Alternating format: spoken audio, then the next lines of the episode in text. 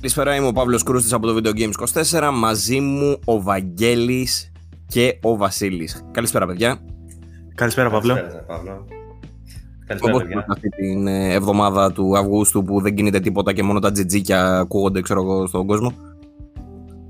Ε, ακούγεται, ακούγονται τα GG και το VG24 το podcast. Αυτά τα δύο πράγματα Και τα ακούγονται. πιτζίκια.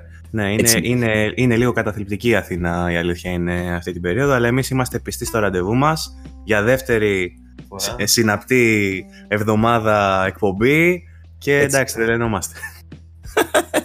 Εκεί που οι άλλοι σταματάνε, το VG συνεχίζει. Έτσι είναι. Ε, δεν μας έχει κουράσει δηλαδή ακόμα η δόξα. Είμαστε στην παραλία αυτή τη στιγμή. Στην ξαπλώστα με το μικρόφωνο. Αυτό, αυτό που λέει αυτή τη στιγμή αυτό είναι λίγο μίζερο. Εκεί τώρα μιζεριάζω λίγο. Οκ. Αλλά όλα καλά, όλα καλά. Ναι, ναι, μια χαρά, μια χαρά. Αύριο Εμείς πάμε όμως, δουλειά, σε όλα αντίθεση, καλά. με τους, σε αντίθεση με όλους αυτούς τους ε, μπανάλ τύπους, τους βασικούς που είναι στις παραλίες τώρα και παίζουν με τις ρακέτες, θα συζητήσουμε για gaming. Εντάξει, μπανάλ τύπος που μπορεί να παίζει με τις ρακέτες μπορεί να ακούει και εμάς όμως στην παραλία. Αυτό το σκέφτηκες; Ε, μπανάλ τύπε που ακούσε εμάς στην παραλία αυτή τη στιγμή, να ξέρεις, τους αγαπάμε πάρα πολύ. Δεν παίζει ρακέτες ταυτόχρονα, αλλά δεν είναι μπανάλ. Ωραία. Λοιπόν, Λοιπόν, θα ήθελα να ξεκινήσουμε, αν μου επιτρέπετε, φυσικά. με την ειδησάρα που σας έλεγα πριν που δεν σας την ανέφερα τελικά, αλλά είναι ίσως το πιο σημαντικό της εβδομάδας. Ε, και δεν ξέρω κατά πόσο είστε έτσι. Ε, ε, ε, θέλετε να την ακούσετε αυτή την είδηση. Ε, εγώ είμαι έτοιμος. My, Εγώ, my εγώ. body is ready. Περίμενε λίγο. Έτοιμος. Και εσύ έτοιμος. Λοιπόν, η είδηση είναι η εξής. Θυμάστε πριν, ε, νομίζω, ή ένα ή δύο χρόνια στην ε, E3, όπου η Microsoft, συγκεκριμένα ο Phil Spencer, αν θυμάμαι καλά, είχε ανακοινώσει ένα τεράστιο update για ένα παιχνίδι, ένα από τα μεγαλύτερα παιχνίδια που έχουν δηλαδή, το οποίο είναι. Το update ονομάζεται Super Duper Graphics Pack. Α, για το Minecraft. Έτσι. το Όντως, update. Για Minecraft μιλάμε. Γιατί κάπου είδα εγώ ένα άρθρο ότι θα, δεν θα γίνει ποτέ το, Αυτό. 4, το 4K το update. Αυτή είναι η είδηση. Ακριβώς αυτή Α, είναι. έκανα η- spoil. Νόμιζα να μου πεις ότι θα γίνει. Όχι αυτό, εντάξει, τώρα θα το αναφέραμε, ρε παιδί μου, αυτός ήταν το όλο το νόημα. Αλλά ήθελα να δω Αχα. πόσο ενθουσιασμένοι είστε με το συγκεκριμένο γι' αυτό, να δω πώς το βλέπετε εσείς. Ε, το, το update αυτό το οποίο θα έφερνε λέει 4K graphics στα, στο Minecraft για κάποιο λόγο. Ε, ακυρώθηκε για κάποιο λόγο επίσης πάλι δύο χρόνια μετά, έτσι. Ε, Μμμ. Έχετε να σχολιάσετε κάτι πάνω σε αυτό; Ε, ναι. Ε, Βασίλη, σε νοιάζει; Όχι ιδιαίτερα. και Δεν ξέρω και πόσο νοιάζουν τα γραφικά του Minecraft. Ναι, όντως, βασικά το Minecraft δεν το παίζει για τα γραφικά. Ναι. ρε φίλε. Ωραίο θα ήταν, δεν λέω, ωραίο θα ήταν στο 4K, αλλά δεν το παίζει για τα γραφικά, ρε φίλε, του Minecraft. Δεν το παίζει γενικά, αλλά οκ, Εγώ γούστα είναι. έπαιζα αυτό. κάποτε. Έπαιζες; Ναι. Εγώ είμαι από αυτούς που δεν το έχω δοκιμάσει καν το, Ma- το Minecraft. Δεν έχω παίξει ποτέ. Είχε πλάκα σε multiplayer ειδικά να παίζει με φίλους και να φτιάχνει σπιτάκια και αυτά. Είχε πλάκα. Είχε φτιάξει ένα υποθαλάσσιο κτίριο, ξέρω εγώ, με ένα sunset. Εντάξει. Εντάξει. Χαβαλέ είχε δηλαδή. Εγώ το έκανα με Playmobil μικρό. Αυτό εντάξει, δεν το έκανα. με- Το πράγμα ήταν. Ναι, οκ. Αλλά είχε Minecraft χαβαλέ. είναι το, τα Playmobil για τη νέα γενιά, Βαγγέλη. Ναι, ναι, Εντάξει. όχι, δεν, δεν, δεν είμαι τεχνοφοβικός. Επίσης το Minecraft είναι όντως πολύ σημαντικό. Αυτό γιατί ό,τι παίζουμε τώρα survival και τέτοια είναι όλο το Minecraft. Έτσι. Ε, Βασίλη, αν μπορείς λίγο πιο κοντά γιατί απομακρύνεσαι και δεν σε ακούμε καλά. Ναι, οκ. Ε, it was still λέει, the best selling digital game of PS4 last month. Να ξέρετε. Να ξέρετε το Minecraft, γατάκια. Τι είπε, όντω οι πωλήσει. Έδωσε digital πωλήσεις για- στο PS4 τον προηγούμενο μήνα. Ακούσανε για 4K και λένε κάτσε να το πάρουμε. Σε Xbox ήταν βέβαια, αλλά. και αυτό. Και δυστυχώς δεν θα βγει και ποτέ το update, αλλά τέλος πάντων, ελπίζω να, να μην στεναχωρήθηκε πάρα πολλοί κόσμος. Είπανε πάντως ότι. Και καλά ότι είναι δύσκολο μου φαίνεται να το φτιάξουν αυτό τελικά το update. Αλλά ότι θα κάνουν κάτι για να, νε- να νεώσουν τα γραφικά. Να έχει. Κάτι τέτοιο διάβασα.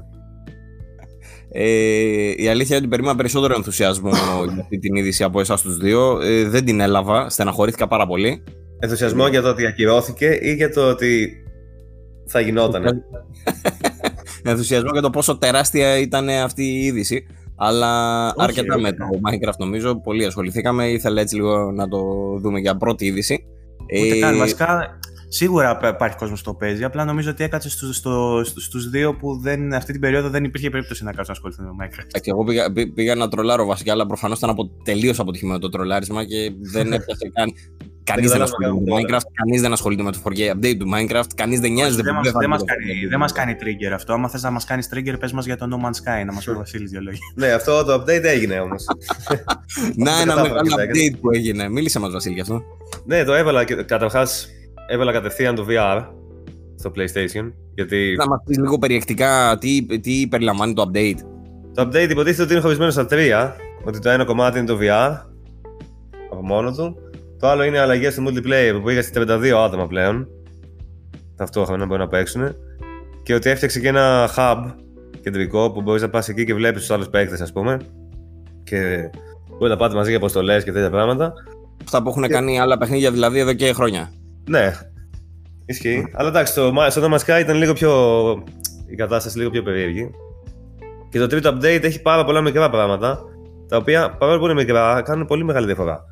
Για παράδειγμα, πλέον οι NPCs, που μέχρι στιγμής οι NPCs στο No Man's Sky ήταν ακίνητοι, σε ένα σημείο καθόντουσαν, σε κοιτούσαν, δεν περπάταγε κανένας, δεν έκανε τίποτα κανένα. Και απλά ήταν εκεί και τους μίλαγες και σου λέγανε, ξέρω εγώ, τα ίδια πράγματα πάνω κάτω. Πλέον τους βλέπεις να περπατάνε στους πλανήτες, να μπαίνουν στα σκάφη, να φεύγουν, να γυρνάνε, να κατεβαίνουν το σκάφος, να περπατάνε, ξέρω εγώ. Και αυτό κάνει πολύ μεγάλη διαφορά. Και επίσης έχει, έχει αλλάξει κάπως η δομή, ας πούμε. Δηλαδή, ξεκινάς το παιχνίδι και είναι πιο σωστά δομημένο το, το story, ας πούμε. Σου έχει οδηγίες, έχει tutorial. Καταλαβαίνεις τι πρέπει να κάνεις κάθε στιγμή. Έχει ένα μπούσουλα δηλαδή. Δεν ξεκινάς και σου λέει παίξε. Κάνω τι θες, ας πούμε. και είναι βασικά. Είναι πολύ ωραίο αυτή τη στιγμή το να μας κάνει, όντως. Δηλαδή, εγώ που έπαιξα λίγο πάλι, έχεις πολλά πράγματα να κάνεις πλέον. Βέβαια, πολλά πράγματα να κάνεις με δεδομένο το τι είναι το παιχνίδι. Survival παιχνίδι που κυρίως χτίζεις πλέον έχουν βάλει να χτίζεις βάση, να βάζεις ρεύμα. Μπορείς να φτιάξεις διάφορα πράγματα. Όπως είπε και ο τέτοιο, μπορείς να Χωρί να, φτιάξεις. να βάλει ρεύμα. Συγγνώμη. Όπως και στο Minecraft, μπορείς να φτιάξεις καλώδια μέσα στο παιχνίδι και να βάλεις ρεύμα και να φτιάξεις διάφορες κατασκευές που λειτουργούν με ρεύμα, ας πούμε. Για παράδειγμα, ξέρω εγώ, μηχανικά κάρτ που μπαίνεις μέσα και προχωράνε, τέτοια φάση. Όπως είπε και ο τέτοιος, ένας από τους δημιουργούς του No Man's Sky, ότι μπορείς να φτιάξεις λέει το Rocket League μέσα στο Minecraft, στο No Man's, στο no Man's Sky τώρα, ας πούμε. Κοντά Και, έπεσε. και να παίζει πραγματικά και καλά. ε, ε, ε, να σε ρωτήσω κάτι άλλο. Ε, τι απόκληση θα έλεγες ότι έχει το παιχνίδι που παίζεις τώρα με το παιχνίδι που έπαιξες στην αρχή, αν έπρεπε ε, έτσι αυθαίρετα να δώσεις έναν βαθμό, ας πούμε, για να το, να το δούμε λίγο συγκριτικά. Τι βαθμό θα έβαζες στο No Man's Sky όταν κυκλοφόρησε και τι βαθμό θα, βα- θα έβαζες τώρα; Όταν κυκλοφόρησε θα έβαζα περίπου 6 στα 10, φαντάζομαι, όπως το σκέφτομαι δηλαδή. Και τώρα θα έβαζα. Δεν είμαι και σίγουρος γιατί δεν τα έχω δει πολύ καλά θέλω, ακόμα. θέλω να είσαι Αν και έχω με καίει λίγο. Αλλά τέλος πάντων 10 δεν θα έβαζα, αλλά σίγουρα πάνω από 8. Τώρα. Βα, βαρύ, βαρύ αυτό. Όχι, όχι, είναι πολύ καλό το Βαρύ No Man's Sky. χδουπίδι. Δηλαδή μπορεί να μην έχει ρε παιδί μου story με την έννοια που περιμένεις από... Αλλά είναι survival παιχνίδι. Τα περισσότερα αυτού του είδου δεν έχουν καν. Δεν βασίζονται στο story. Βασίζονται στο να χτίζεις πράγματα, να φτιάξεις τη βάση σου, να φτιάξεις κτίρια. Και το No Man's Sky πλέον τα κάνει πολύ καλά αυτά και έχει όντως πολλά πράγματα να ασχοληθείς. Δηλαδή δεν είναι ότι φτιάχνεις εκεί ένα σπιτάκι και οκ, όπως ήταν στην αρχή. Το online έχει κάποιο νόημα. Το δηλαδή, online δεν το έχω δει ακόμα πολύ. Επειδή γι' αυτό γίνεται πολλή Ναι. λόγος ότι μπορείς να δείξεις τον κόσμο σου και όχι μόνος. Ναι, μπορείς να σε παίξεις. άλλους. ναι. μπορείς να παίξεις με άλλους, να, να φτιάξεις μαζί, να χτίσεις πράγματα μαζί. Ναι, σίγουρα έχει νόημα. Σίγουρα. Ε, ε, θα ήθελα να μου πεις και μια άποψη γι' αυτό, αλλά αυτό Δεν το έχω έχεις δει θέμα. ακόμα καλά. Όχι, το VR ε, με απογοήτευσε. Είναι αλήθεια. Γιατί παρόλο που ήταν εντυπωσιακό το scale, ας πούμε, που έβλεπες του πλανήτες από πάνω, τα κτίρια και μπαίνεις στο σκάφος και ανεβαίνεις. Επίσης έχουν φτιάξει, δεν είναι απλά port σε βάση με το DualShock, απλά σε VR. Μμμ, Έχουν βάλει κανονικά move controllers, έχουν αλλάξει το εσωτερικό τους σκάφους μμμ. και είναι 3D όλα και πιάνονται τα πάντα μέσα. Μπορείς να πιάσεις να ρίξεις την πόρτα, πιάνεις μοχλούς και χειρίζεσαι του μοχλούς ξεχωριστά για να πα με το σκάφος. Ωστόσο, το αρνητικό από ό,τι ανέφερες. Είναι τα γραφικά. Ε, όχι μόνο αυτό, και ότι μπαίνει στο VR mode και Α, δεν, ναι. δεν είναι δηλαδή seamless μεταξύ Όχι, του όχι. non-VR και του Ή VR. παίζεις VR ή όχι. Δηλαδή ξεκινάς το παιχνίδι σε VR, θα παίξει σε VR. Άμα βγάλεις το, το, τη, τη μάσκα του VR, κλείνει. Μμμ. Δεν παίζει. Πρέπει να κάνει συνέχεια. loading άλλα assets, ας πούμε. Πρέπει να έχει, ναι. Και επίσης είναι πάρα πολύ θολή η εικόνα. Πάρα πολύ θολή. Σε σημείο που είναι, ενοχλεί, ας πούμε.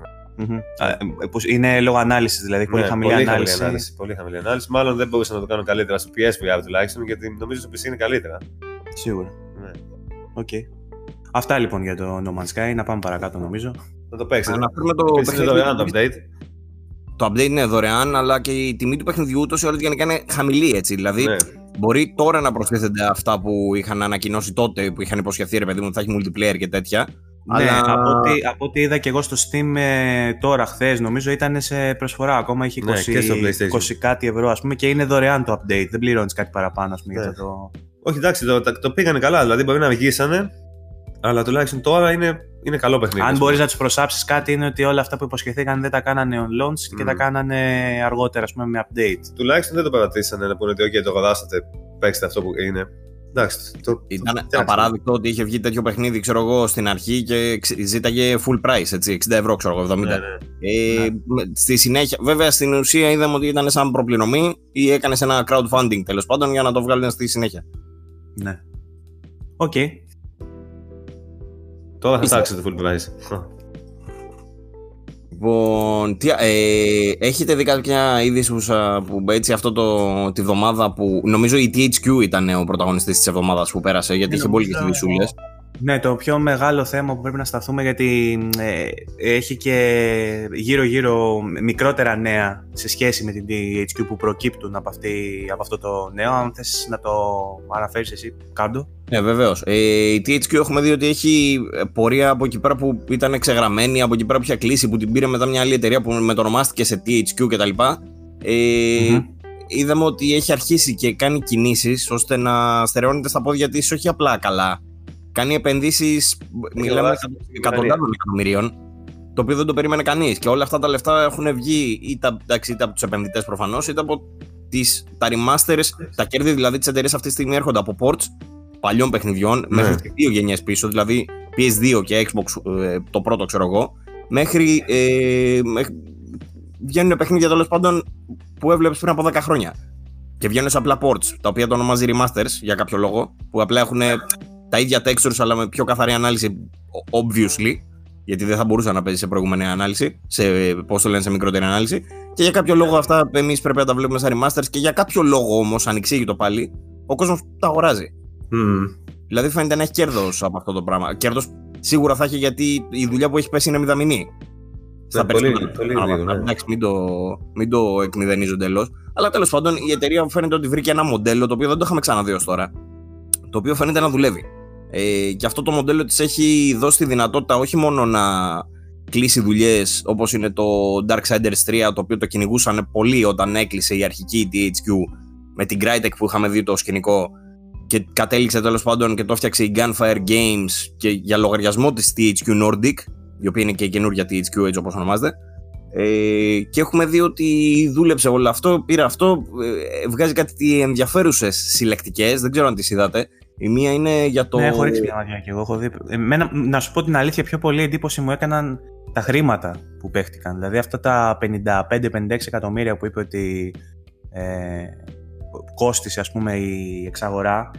Μου Δεν κάνει ήταν εντύπωση. αυτό ακόμα για εξαγορές. Αυτό ήθελα να πω. Ε, η- η εταιρεία αναφέρα, ε, μέσα στη βδομάδα αναφέρθηκε ότι αγόρασε δύο εταιρείες. Η μία είναι η Milestone, η οποία είναι γνωστή για τα ε, αγωνιστικά της παιχνίδια, κυρίως τα παιχνίδια με τις μοτοσυκλέτες, τα MotoGP, το MXGP και τα Ride.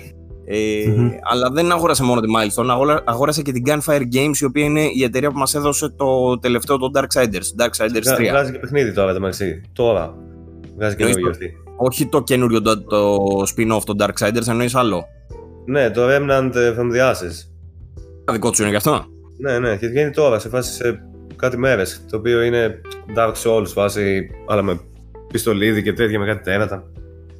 Ναι. Ε, εντάξει, η εταιρεία δεν φαίνεται ρε παιδί μου από τις παραγωγές της ότι δεν είναι AAA full και ναι. πάμε με τα μπουνια μέσα, αλλά ε, τουλάχιστον το Darksiders ήταν αξιοσέβαστο. Ήταν Ε, καλό, εμένα μου άρεσε. Ήταν, ήταν ε, αρκετά καλό. Δε- Σίγουρα ήταν πολύ καλύτερο από αυτά που περιμέναμε, γιατί είχε περάσει Μμμ. και από 500 κύματα το, το συγκεκριμένο το παιχνίδι. Και έβγαλε και που- updates μετά και τα έφτιαξε τα περισσότερα προβλήματά του, λέει. Ναι, και έχει βγει και DLC, το, το Void, δεν το θυμάμαι πώς λέγεται. Ε, Τέλος πάντων, κυλα- φαίνεται να κυλάει καλά. Αυτό που, μου- που εντόπισα είναι ότι έβγαλε μια συλλεκτική με τον Darksiders στα 400 δολάρια, νομίζω, 400 ευρώ, που είχε μέσα τις τέσσερις φιγούρες των καβαλάριδων της Αποκάλυψης ή τις τρεις Μμμ. φιγούρες, δεν θυμάμαι πώς το ήταν. Ε, και έβγαλε και μια συλλεκτική, ας πούμε, ένα άλλο μοντέλο συλλεκτική στα 150-200 ευρώ πόσο ήταν που είχε τη μία φιγούρα. Το ίδιο μοντέλο, δεν ξέρω αν με ακούτε. Μ' ακούτε; Ναι, Σε ακούμε, ναι.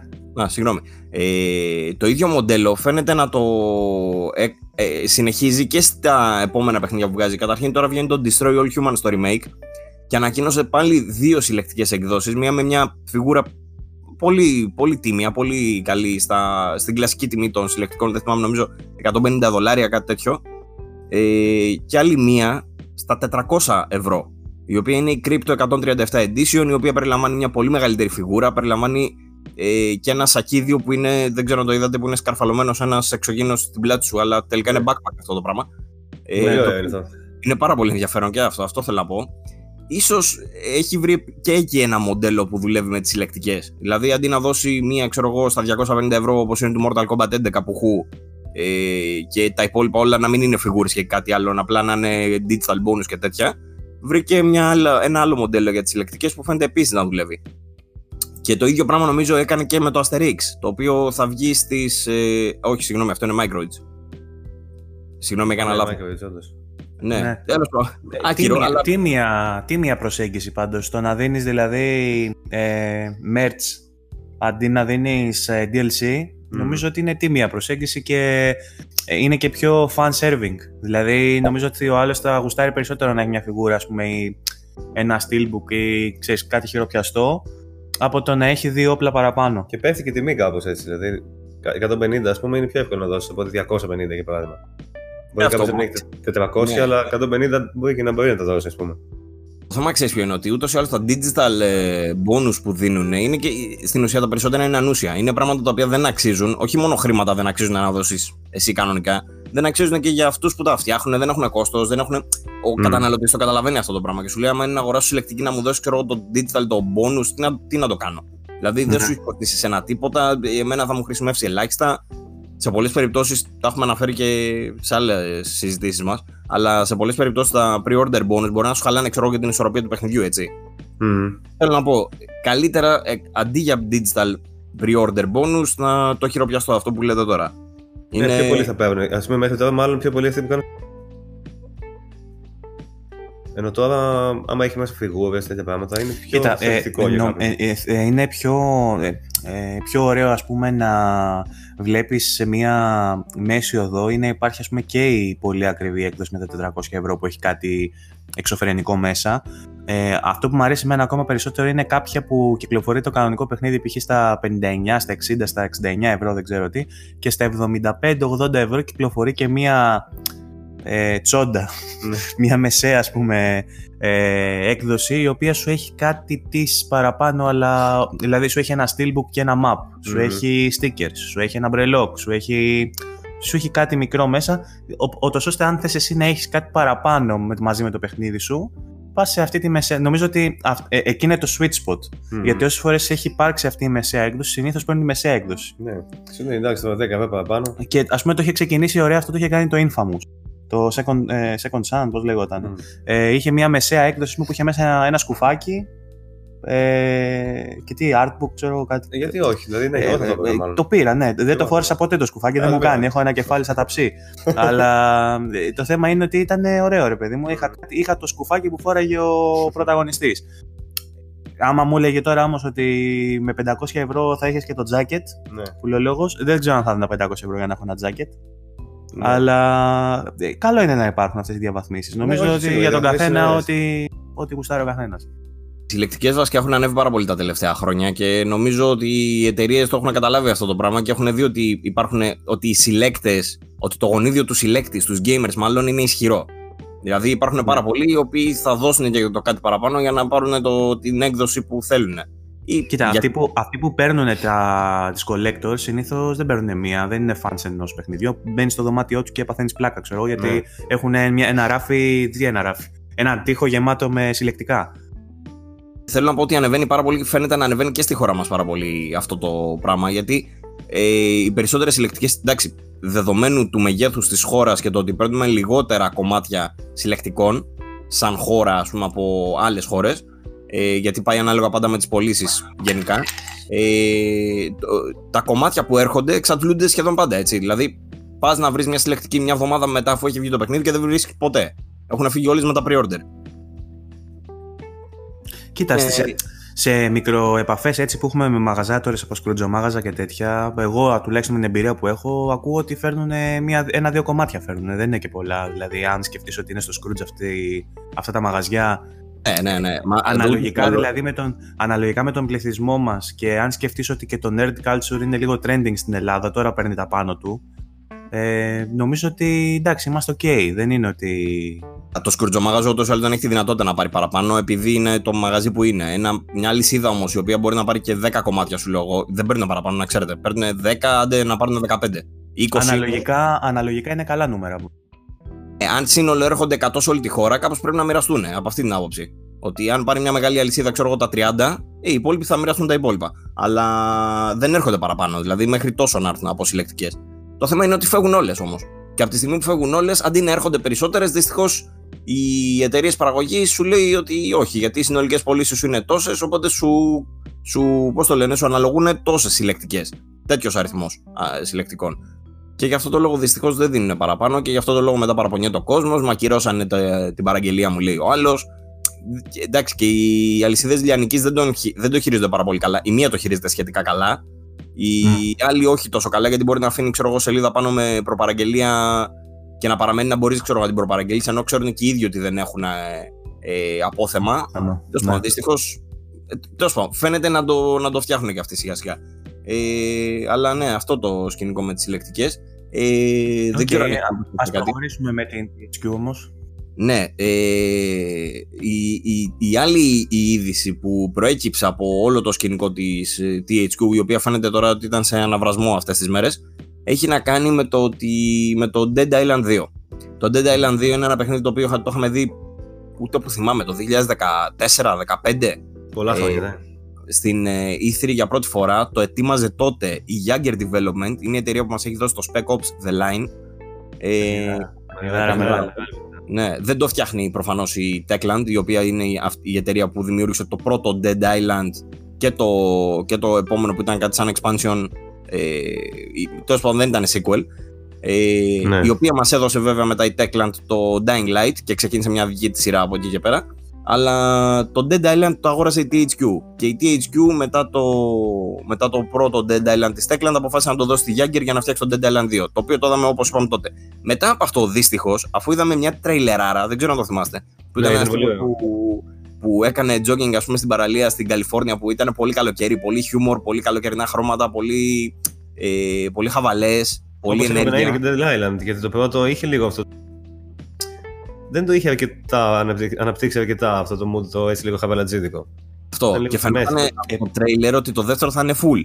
Ε, ναι. σε αυτό το πράγμα. Και γούσταρε πάρα πολύ ο κόσμος. Mm. Για κάποιο λόγο, για κάποιον ανεξήγητο λόγο, η THQ δεν τα βρήκε με τη Jagger. Δεν της άρεσε, λέει, αυτό που είχε φτιάξει η Jagger. Άρεσε σε όλο τον κόσμο, δεν άρεσε στην THQ. Τέλος πάντων. Αποφάσισε λοιπόν να μην το βγάλει και να δώσει την ε, ανάπτυξη σε ένα άλλο στούντιο, στη Sumo Digital. Η οποία Sumo Digital, αν θυμάμαι καλά, είναι η εταιρεία που μας έχει δώσει το Little Big Planet 3 ε, και δεν θυμάμαι τι άλλο τώρα αυτή τη στιγμή. Ε, το θέμα ποιο είναι; Το, αυτό έγινε το 2016. Από το 2016 μέχρι τώρα η εταιρεία το είχε ξεκινήσει ξανά από την αρχή γιατί δεν χρησιμοποίησε τη δουλειά της Jagger. Ξεκίνησε να το φτιάχνει από την αρχή.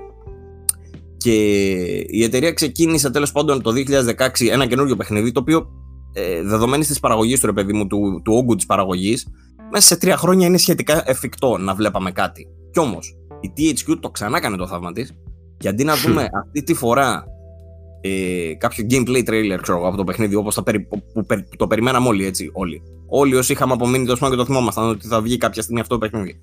Ε, η εταιρεία αποφάσισε, η THQ δηλαδή, αποφάσισε ότι ούτε η Sumo Digital της κάνει. Και το ανακοίνωσε τώρα αυτό, χωρίς να δώσει καμία δικαιολογία. Καμία όμως. Δηλαδή σου λέει, ε, απλά ρε παιδί μου, δεν μας έκανε, δεν γουστάρουμε. Και θα δώσουμε το development πλέον στην ε, Dumbbuster Studios η οποία είναι η εταιρεία, είναι νεοειδρυθήσα σχετικά. Ε, δημιουργήθηκε, αν θυμάμαι καλά, από μέλη της Crytek. Ε, και... Που είχε, είχε φτιάξει το Homefront.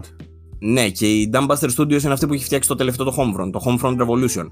Το οποίο έχει και αυτό τη δική του ιστορία από την άλλη. Άλλη παραγωγή εκεί πέρα, και αν είχε πέρασει από 7.000 κύματα, όχι 500. Mm-hmm. Ε, το Homefront να πούμε. Όλο αυτό με την Island 2 εμένα μου φαίνεται πολύ παράξενο. Γιατί ναι ρε παιδί μου, το πρώτο παιχνίδι ήταν ok. Ήταν ένα ok παιχνίδι, ας πούμε, δεν ήταν τίποτα τρελό. Και τώρα να περνάνε τόσα χρόνια και να περιμένεις τόσα χρόνια και να σου λέει ότι όχι, τώρα αυτή η εταιρεία όχι, μετά η άλλη. Αισθάνεσαι λίγο λες και είναι ξέρω εγώ το Shenmue το 3, ας πούμε, κάτι τέτοιο, κάτι το οποίο είναι πιο έτσι μεγάλο και περιμένει πολλοί κόσμος. Δεν ξέρω πόσοι περιμένουν τόσο πολύ πια το Dead Island. Δεν είναι αυτό; Σκέψου, σκέψου το, το κάψιμο των χρημάτων που κάνει αυτή τη στιγμή η THQ. Πόσα λεφτά έχει Ναι, δώσει μα στο αυτό λέω. Δηλαδή, τόσο σημαντικό είναι αυτό το κάνει. sequel. Δηλαδή. Ε, Και το η αλήθεια- premise μπορεί ναι. να είναι για περισσότερο για τις εταιρείες. Δηλαδή, μπορεί να βλέπουν ε, οι project managers ε, προοπτικές σε αυτό το είδος παιχνιδιών. Να... Τώρα, τα zombie τώρα, νομίζω ότι είναι λίγο. Εντάξει, Ξεπεράστηκε λίγο. Όπως και, όπως και σε όλες τις τέχνες και σε όλα τα...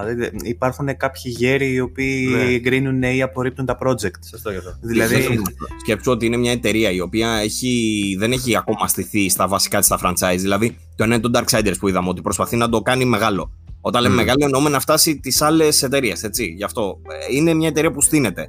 Όπως αναφέραμε πριν, ένα καινούριο μοντέλο εταιρείας που ξεκίνησε να βγάζει τα λεφτά της με πολύ συγκεκριμένο τρόπο, διαφορετικό από τις άλλες, και πάει πλέον να χτίσει τα franchises της. Το ένα είναι το Darksiders. Ναι, το άλλο αλλά- είναι το, το Dead Island, το οποίο ε, α- αξίζει THQ. να επενδύσει σε αυτό γιατί είχε κάνει 5 εκατομμύρια πωλήσεις η σειρά ως τώρα. Το οποίο δεν είναι, είναι τεράστιο νούμερο. Τεράστιο, Μμ. ειδικά για μια εταιρεία σαν την ε, ε, THQ Nordic, η οποία α, σου λέει αν έκαναν τα προηγούμενα τόσο και μπορώ να φτάσω έστω το, την ε, κλίμακα των εκατομμυρίων, είμαστε σε καλό στάδιο. Οπότε γι' αυτό ίσως το θεωρεί ότι αξίζει να επενδύσει. Απλά ίσως παραεπένδυσε, δεν ξέρω. Αυτό παραπένδυση, ναι. Α, η THQ όμως κουβαλάει έναν μύθο δικό της ε, που θα της επέτρεπε να, και- να πει ότι κυκλοφορεί ένα καινούριο IP και να δημιουργήσει hype γύρω από αυτόν. Δεν νομίζω δηλαδή ότι χρειάζεται τα IP τα συγκεκριμένα, το Dead Island, για να πει ότι ε, γύρισα ε, σαν THQ και κουβαλάω μαζί μου έναν τίτλο βαρύ σαν ιστορία, ξέρω εγώ. Δεν είναι αυτό που λέει και ο Τάτσι. Δεν είναι αυτό το, το, το, το παιχνίδι, το Ναι, Dead δεν Island. είναι Κάτι, ξέρω, Θα μπορούσε δηλαδή να κάνει ένα reboot στο Darksiders ή Μμ. θα μπορούσε, ε, ας πούμε, είναι η επόμενη είδηση αυτό. Δεν ξέρω, νομίζω ότι είπαμε και αρκετά για το Dead Island. Θα μπορούσε, ας πούμε, να, ε, να επενδύσει περισσότερο στο Science Row που αγόρασε. Ναι. Το, ε, Σίγουρα. θα μπορούσε δηλαδή να εστιάσει σε άλλα παιχνίδια. Και με, αυτό, με αυτή την μπάσα, αν θες, μπορούμε να πούμε για το Science Row που είναι και η επόμενη είδηση. Μας. Ε, Μ' άκουσες; Ε, ναι, μπορείς να μας πεις. Ε, αυτό ακριβώς, ότι μέσα στα παιχνίδια όλα αυτά ε, συζη- συζητιούνται για την THQ ότι ε, με τις εξαγορές που έκανε ότι θα κυκλοφορήσουν. Ε, υπάρχει ένα report που λέει ότι βρίσκεται σε ανάπτυξη και μάλιστα σε ε, πολύ προχωρημένο στάδιο ένα νέο παιχνίδι ε, Science Row το οποίο μάλιστα θα είναι και new entry στη σειρά κανονικό, δεν θα είναι σαν το Got Out of Hell το οποίο ήταν σαν expansion ας πούμε του προηγούμενου, θα είναι κανονικό παιχνίδι ε, ολοκληρωμένο Science Row. Δεν ξέρω αν ε, έχετε κι εσείς ε, την ίδια αγωνία να δείτε τι θα είναι, γιατί το συζητάγαμε πριν βγούμε στον αέρα με τον Τάτσι και λέγαμε ότι είναι αρκετά ενδιαφέρον παιχνίδι, σπάει πολλά Πολύ ωραία στεγανά. ήταν. Εμένα μου άρεσε πολύ. Σαν sandbox δηλαδή, Ναι. ε, εκεί που λες ότι το Grand Theft Auto ας πούμε έχει φτάσει τα, την καφρίλα που μπορείς να δεις ένα παιχνίδι στα όρια τους, έρχεται ένα Science Row και τα διαλύει όλα έτσι από, από δύο γενιές πίσω. Μμ, Ήταν αυτό. ε, Δεν, δεν έχει πάρει σε σοβαρά τίποτα και σε άφηνε να, απλά να παίξεις όπως παίζαμε παλιά, ας πούμε, τον κάθε φώτο. Πιτσιρικάδε που δεν ξέραμε να δούμε καν το σενάριο, να παρακολουθήσουμε τι γίνεται και απλά βγαίναμε έξω και κάναμε καβαγκιζιλίκια. Με το ασθενοφόρο, κάναμε με δικές μας ιστοριούλες και τέτοια. Το Saints Row ήταν στημένο όλο με βάση αυτό το concept. Το main story δηλαδή. Είχε κάτι αποστολές, θυμάμαι, και κάτι όπλα και κάτι τέτοιο. Θυμάμαι το dubstep gun, το άλλο που καλούσες με το τηλέφωνο μια ορδή ζώα. Ναι, Και- ήταν, δηλαδή ήταν- ήταν σαν να αποδομεί το είδος, ρε Μμμ. παιδί μου. Ένα είδος το οποίο ήταν ήδη βασισμένο στην καφρίλα και αυτό το αποδομούσε. Γιατί το Grand Theft Auto ήταν ε, τύπου simulation sandbox, ήταν, ε, έπαιρνε τη ζωή, ε, την ε, μέση ζωή του Αμερικανού, ας πούμε, στην περιοχή που πραγματευόταν και ουσιαστικά έκανε μια παροδία πάνω σε αυτή. Μμ. Ασκούσε μια κριτική, ας πούμε, κοινωνική. Και το Saints Row έκανε παροδία στην παροδία. ξέρω. Έκανε παροδία ναι, στο είδος. Ότι Ναι. και καλά είμαστε τόσο ελεύθεροι που θα κάνουμε κάτι εξωφρενικό. Δεν θα, Μμμ. κάνουμε, δεν θα κοροϊδέψουμε απλά την Το πραγματικότητα. οποίο εμένα μου άρεσε και γενικά δεν μου πολύ αρέσει που τα κάνουν έτσι πολύ σοβαρά κάποιες φορές όλα. Δεν χρειάζεται. Δηλαδή είναι ωραίο να υπάρχουν και κάποια παιχνίδια που είναι τελείως brain dead, ρε παιδί μου. Το παίζεις απλά και μόνο μετά τη δουλειά, ξέρω εγώ, γυρνά σπίτι και το βάζεις για, χα... για χαβαλέ δύο ώρες. Χωρί RPG mechanics σοβαρά, χωρί και ηθικά επίσης διλήμματα. και, και το είδος κιόλας σηκώνει και πράγματα στο multiplayer ας πούμε, το οποίο ε, σκέψου Fortnite ας πούμε, Ναι. ένα Battle Royale με χαρακτήρες από το Saints Row. Μμ. Ε, και τα λέω όλα αυτά γιατί, γιατί η THQ θα μπορούσε ας πούμε, να επενδύσει σε ένα τέτοιο IP Μμ. για να κάνει το comeback και να... Εγώ το προτιμούσα προσωπικά από το Ναι, Dead Island. ε, ε, ναι, και εγώ αυτό θεωρώ. Δηλαδή, το Dead Island τώρα με όλα αυτά που έχουν γίνει, Ναι. νομίζω ότι έχει χαθεί και το.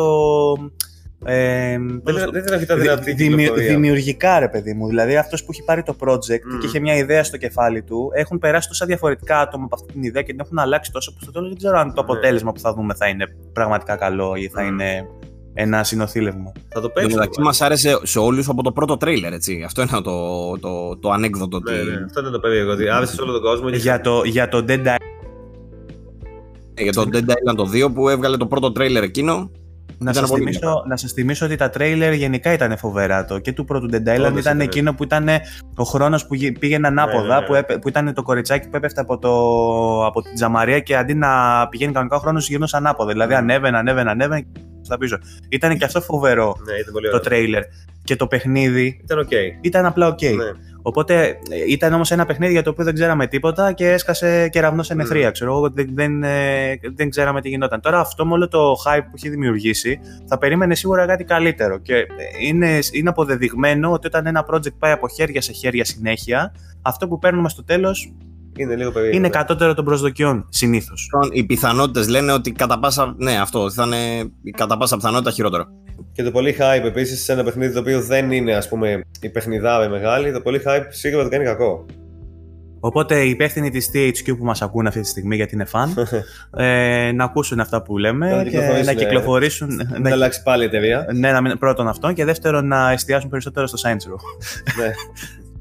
Ε, Και να αυτό. βάλουν κύκλο ημέρας νύχτα στο Dead Island 2, παρακαλώ. Γιατί στο πρώτο δεν ξέρω γιατί ήταν μόνο μέρα, μόνιμα. Παιχνίδι με zombie, open world, με αποστολές, με τέτοια που παίρνει πολύς καιρός και survival και ήταν μόνιμα μέρα. Βγήκε μετά Dying Light από την Deckland, τα έφτιαξε αυτά. Φαντάζομαι Ναι. θα διορθωθούν σε επερχόμενο Μμ. τίτλο Dead Island. Ε, να συνεχίσουμε λίγο με τις ειδησούλε. Τι λέτε; Ναι, ναι. Η μία η είδηση έχει να κάνει με, το, με ένα παιχνίδι το οποίο είναι μικρό, αλλά είμαι σίγουρος ότι θα ενδιαφέρει πάρα πολύ κόσμο. Πρόκειται για το Asterix Obelix XXL3. Έριξα ένα teaser πιο πριν. Ε, το οποίο ανακοίνωσε ημερομηνία κυκλοφορίας και τις συλλεκτικές του. Οι οποίες συλλεκτικές ακολουθούν πάλι, γι' αυτό μπερδεύτηκα πριν, ακολουθούν πάλι το μοτίβο της THQ, όπου έρχεται μια μικρότερη συλλεκτική limited edition, που έχει όμως φιγούρα, ναι. και μια μεγαλύτερη collector edition, η οποία έχει μια μεγαλύτερη φιγούρα. Ε, το Υποθέτω η παιχνίδι- μεγαλύτερη, η μεγαλύτερη με τον Νοβελί. ναι, ακριβώς. Ε, το παιχνίδι θα Menhir. κυκλοφορήσει, λέγεται XXL3 είναι sequel και καλά των προηγούμενων. Ονομάζεται, Ναι. The- έχει υπότιτλο The Crystal Menhir και θα κυκλοφορήσει στις 21 Νοεμβρίου για PC, PS4, Xbox One και Switch. Το παιχνίδι δεν ξέρω αν το είδατε το trailer. Καταρχήν δεν ξέρω αν είχατε δει και το remaster. Ναι, remaster το θα παίξει. κάνω, κάνω air quotes αυτή τη στιγμή το remaster Ναι. ε, του προηγούμενου παιχνιδιού το οποίο ήταν παιχνίδι 15 ετίες αν θυμάμαι καλά. Μμ. Και δεν, Δεν είχε αρκετό remastering για Ναι, να. αυτό. δεν είχε αρκετό δικαιολογήσει remaster, κάπως. δεν γέρασε καλά. Ε, δεν, ήταν, δεν έγινε σχεδόν καθόλου δουλειά. Δηλαδή ήταν ένα απλό port το οποίο ούτως ή άλλως δεν μπορούσε να σταθεί επειδή ήταν και παλιακό το gameplay του, δεν είχε εκμοντερνιστεί καθόλου. Ε, ο χειρισμός φαινόταν ότι ήταν από δεκαετίες πίσω. Τέλος πάντων, α, ε, απευθύνεται σε ένα πολύ, πολύ περιορισμένο κοινό ένα τέτοιο παιχνίδι. Παρ' όλα αυτά η εταιρεία δεν μάσησε και αποφάσισε να βγάλει και, το, και sequel για αυτό το, για αυτό Μάλλον το θα πούλησε παιχνίδι. και το remaster. Ναι, προφανώς πήγαινε καλά η πωλήση του remaster. Είχε κάποιο λόγο. Ναι, και βγαίνει και το 3, το οποίο από το τρέιλερ φαίνεται ότι είναι ένα. ε, μοιάζει αρκετά, αλλά με, είναι με νέα γραφικά τουλάχιστον. Κάτι είναι και αυτό, φαντάζομαι. Ε, θέλω να πιστεύω ότι γίνανε και κάποιες μικροβελτιώσεις και αλλαγές στο gameplay, ώστε να έχει εκμοντερνιστεί λίγο ακόμα περισσότερο. Αυτά με το Asterix και τη Microids. Ε, Να μια πούμε λίγο- για, ένα, για κάποιο παιχνίδι ας πούμε, που ανακοινώθηκε και είχε κάπως μεγαλύτερο ενδιαφέρον. Αυτό θέλω να πω. Υπάρχει κάποιο τέτοιο. Εκεί, ε, ναι, νομίζω, νομίζω για μένα ότι ένα τέτοιο παιχνίδι ας πούμε, ήταν το Need for Speed το καινούριο. Α, ναι, εντάξει. και όχι μόνο για τον Βαγγέλη, φαντάζομαι για αρκετούς, γιατί ήταν η μόνη μεγάλη κυκλοφορία που είχαμε τώρα το, τις τελευταίες εβδομάδες, έτσι, και όταν λέμε μεγάλη εννοούμε μεγάλη, έτσι, πρόκειται για μια από τις μεγαλύτερες σειρές στη βιομηχανία. Ε, Βαγγέλη, τι είδες από το τρέιλερ, πώς σου φάνηκε; Ε, μου άρεσαν τα vibes αυτά που είχε τα ε, retro, ξέρεις, ε, 80s, ε, neon και όλα αυτά. Ε, μου άρεσε γενικότερα η στροφή πάλι στο underground. Κλώτσισα λίγο με, το, ε, με τα events της ημέρας τα λεγόμενα, γιατί θα έχει και αγώνες σε πίστα. Ε, αυτό που θέλω να δω βέβαια είναι αν θα ε, είναι το gameplay έτσι πιο arcade πάλι όπως ήταν ας πούμε το Need for Speed ε, του... Ε, δεν μπορεί να μην είναι.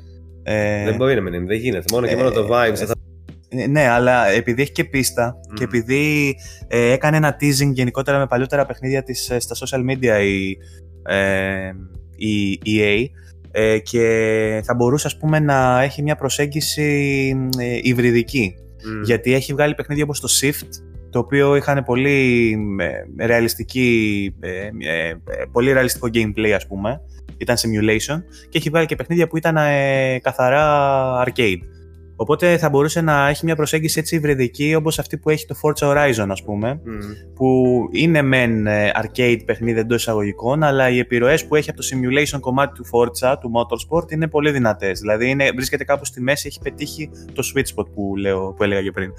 Ε, αυτό που δεν μου άρεσε, που δεν μου άρεσε, αυτό που φοβάμαι είναι ότι το car list θα είναι κάπως έτσι νεοτεριστικό ας πούμε γιατί είδα πολλά Tesla, είδα πολλά ξέρεις, είδα νέα αυτοκίνητα και supercars ενώ αυτό που συζήταγα και με τα υπόλοιπα παιδιά ε, είναι ότι θα προτιμούσα να έχει πιο βρωμόγκαζα έτσι, αυτοκίνητα τουλάχιστον να σου δίνεται η επιλογή.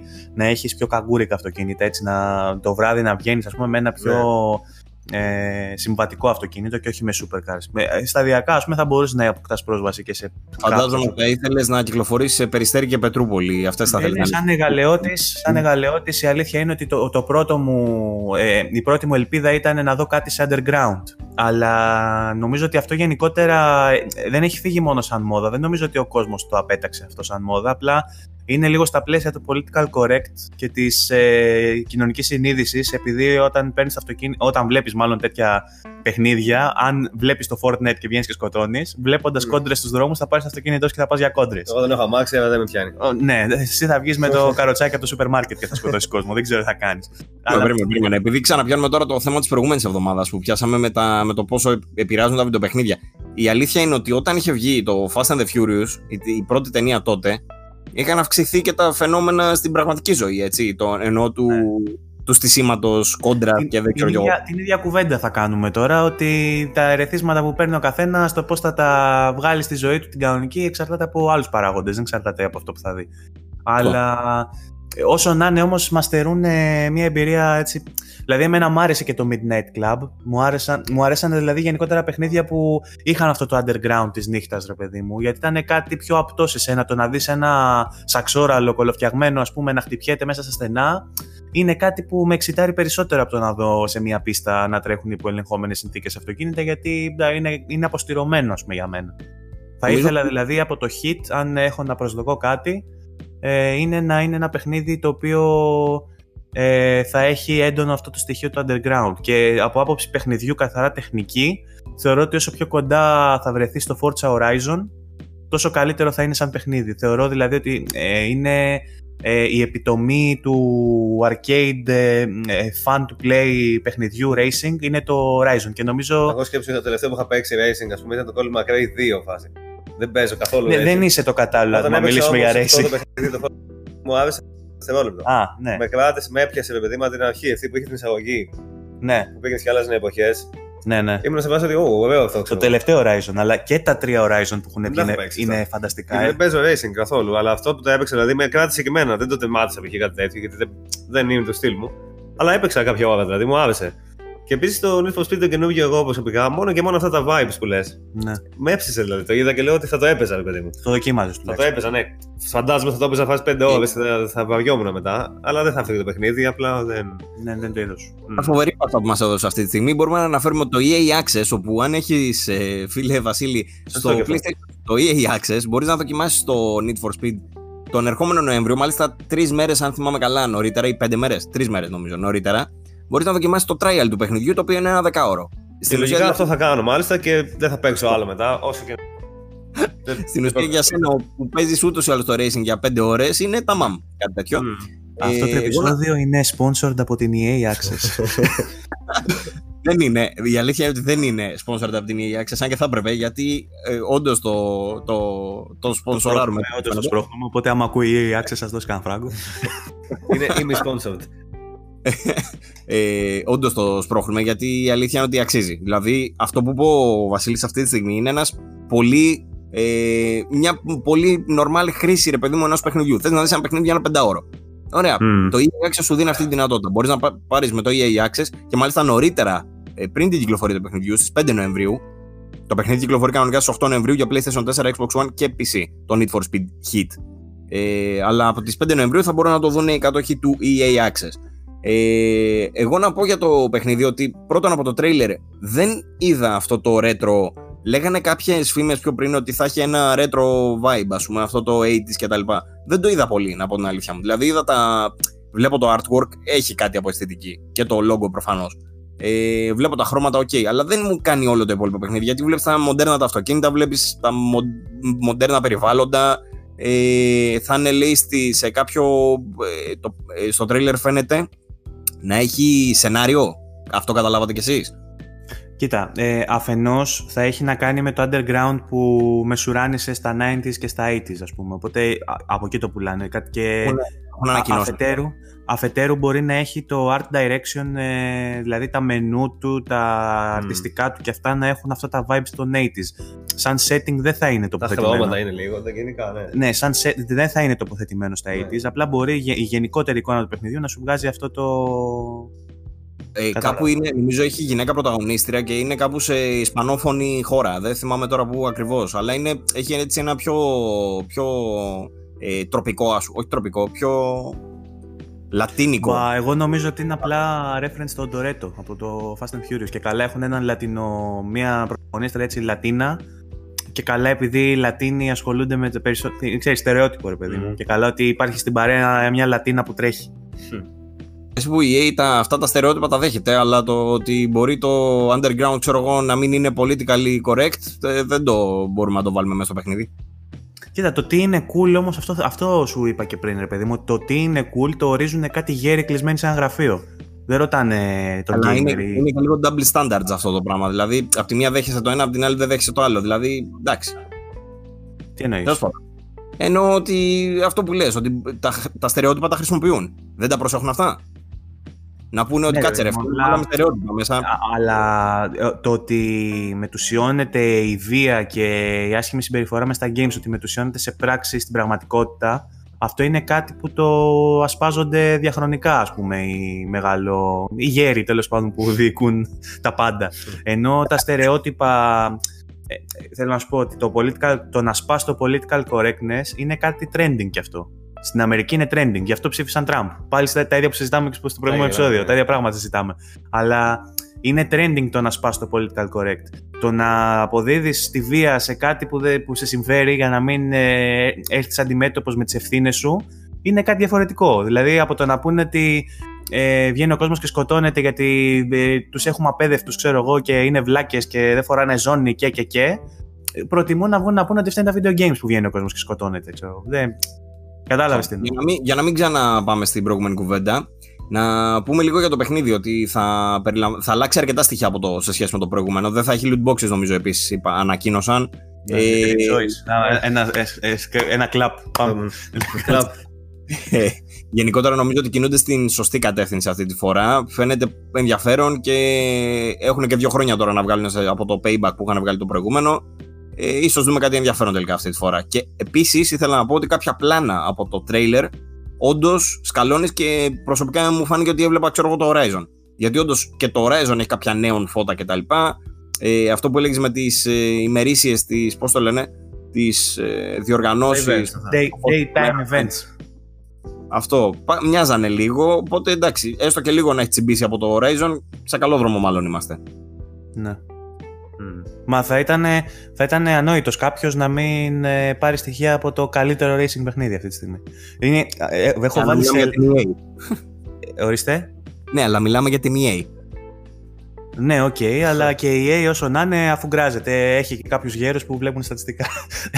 Εκτός από τι που παίρνετε τις αποφάσεις. Αλλά ε, ε, έχω βάλει σε ελάχιστα παιχνίδια 10 και το ένα παιχνίδι που έχω βάλει 10 είναι το Horizon το τελευταίο που βγήκε. Δηλαδή θεωρώ ότι είναι φανταστικό, απίστευτο παιχνίδι. Πολύ καλό racing. Θεωρώ δηλαδή ότι δεν είναι. Και, και όχι μόνο από μένα, έτσι. Είναι μεγάλη κριτική επιτυχία και εμπορική. Μα το έπαιζα εγώ σκέψη που δεν, δεν ναι. παίζω με τίποτα. Οπότε, ναι. αν θες τώρα να βγάλεις ένα racing, θα ήσουν ανόητος να μην πάρεις πράγματα από το Horizon. Σίγουρα, ναι.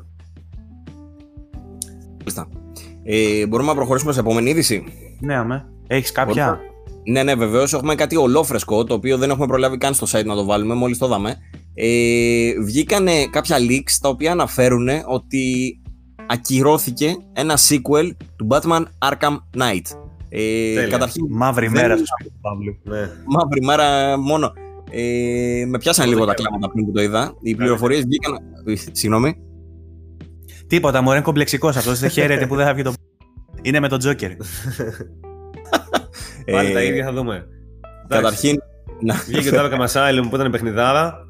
Βγήκε το Arkham City που ήταν καλό. Και μετά βγήκε το Arkham City πάλι και μετά βγήκε το Arkham City άλλη μια φορά. Εντάξει, εγώ διαφωνώ. Θεωρώ ότι το Batman είναι ο μπαμπάς των Super Hero Games. Το ε, Batman, ναι, ήταν, ήταν ωραία τα παιχνίδια, αλλά βγήκε το Arkham City τρεις φορές. Εντάξει, όχι και τέταρτη, φτάνει.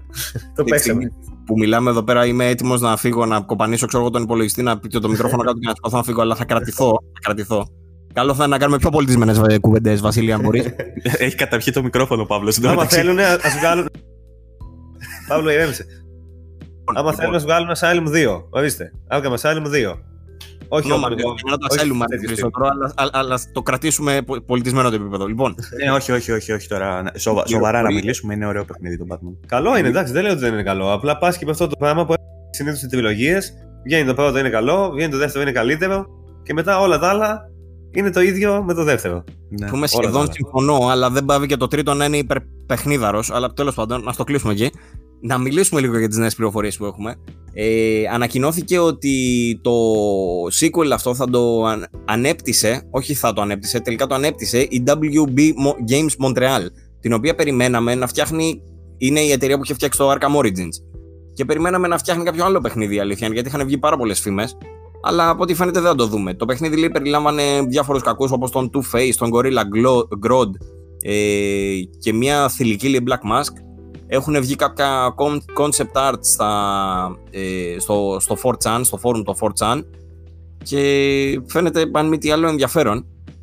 Ενώ από όσο ξέρουμε η Rocksteady, η μαμά δηλαδή της σειράς Batman Arkham φαίνεται να ετοιμάζει ένα άλλο παιχνίδι βασισμένο σε σύμπαν της DC για το οποίο δεν ξέρουμε τίποτα ακόμα.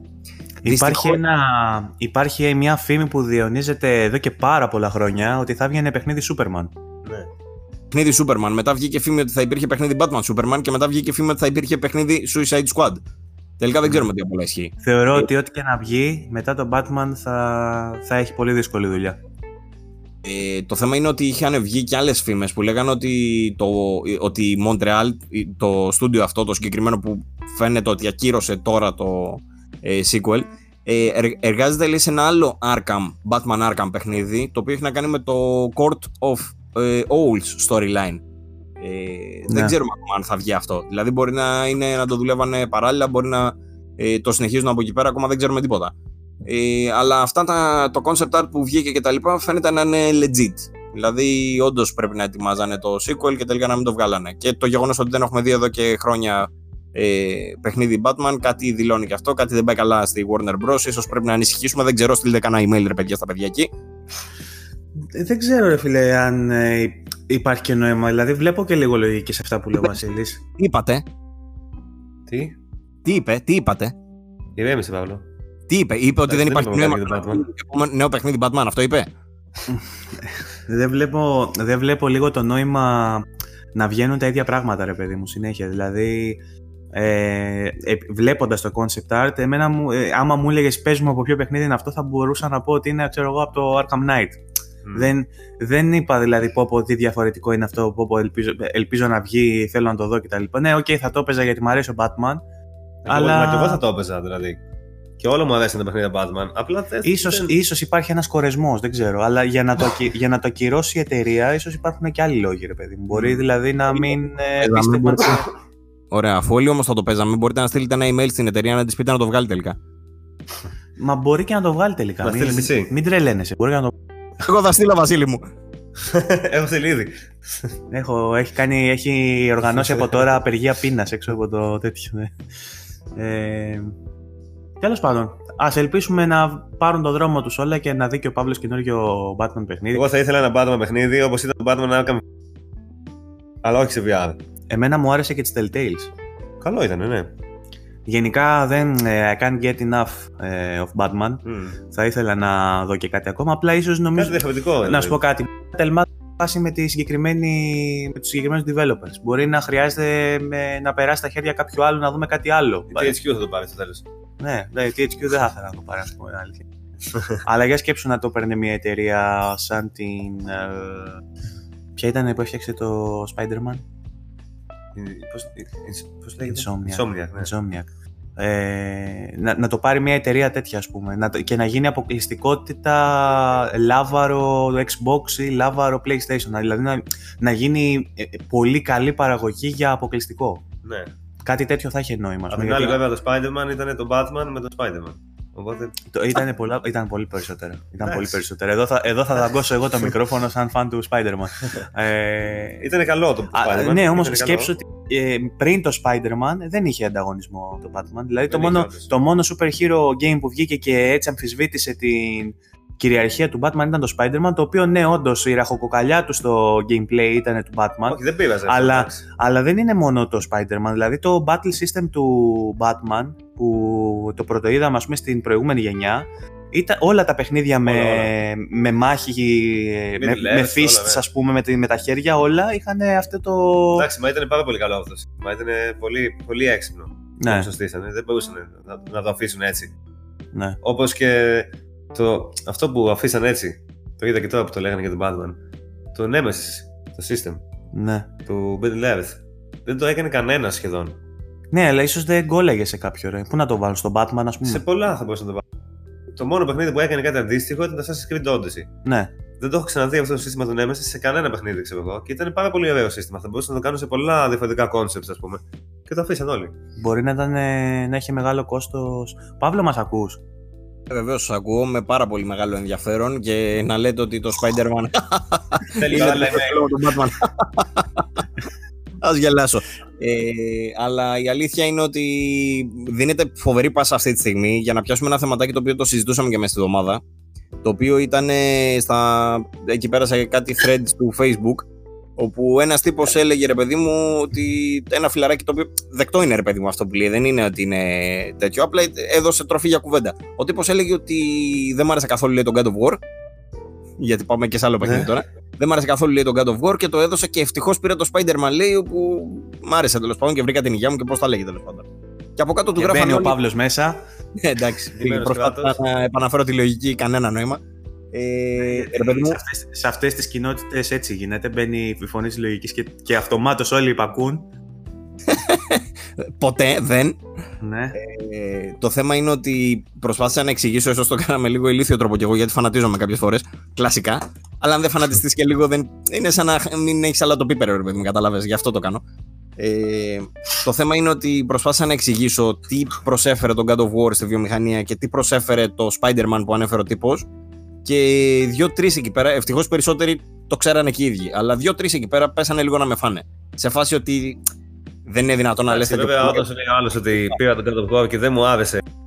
Spider-Man, το πάρεις κυριολεκτικά αυτό που λέει. Σημαίνει ότι έπαιξα τον God of War, δεν μου άρεσε.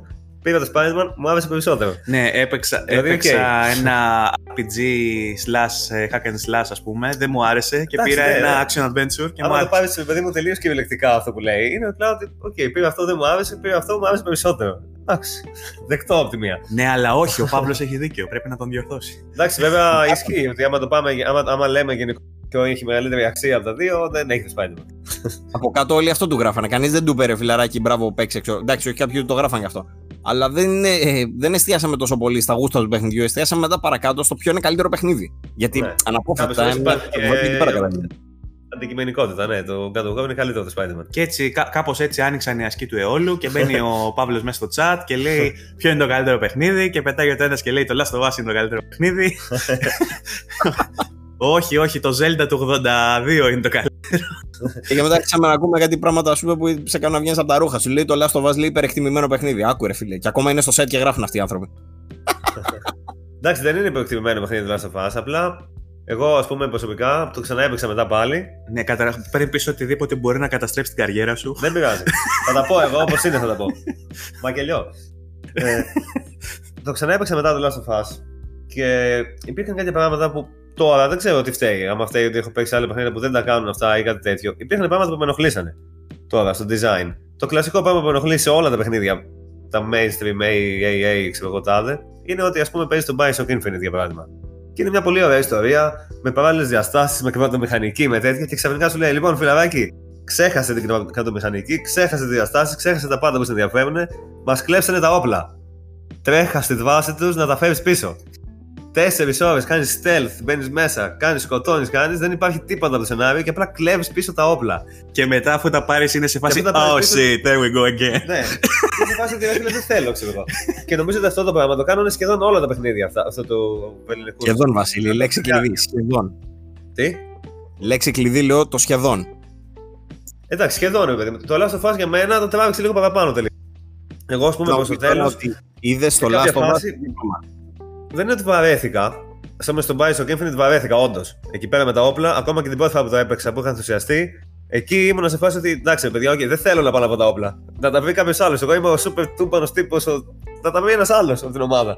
Αλλά στο Last of Us δεν είχε τόσο πράγματα. Αλλά παρόλα αυτά, ένιωσα λίγο σε κάποιες στιγμές ότι θα μπορούσε να είναι λίγο μικρότερο.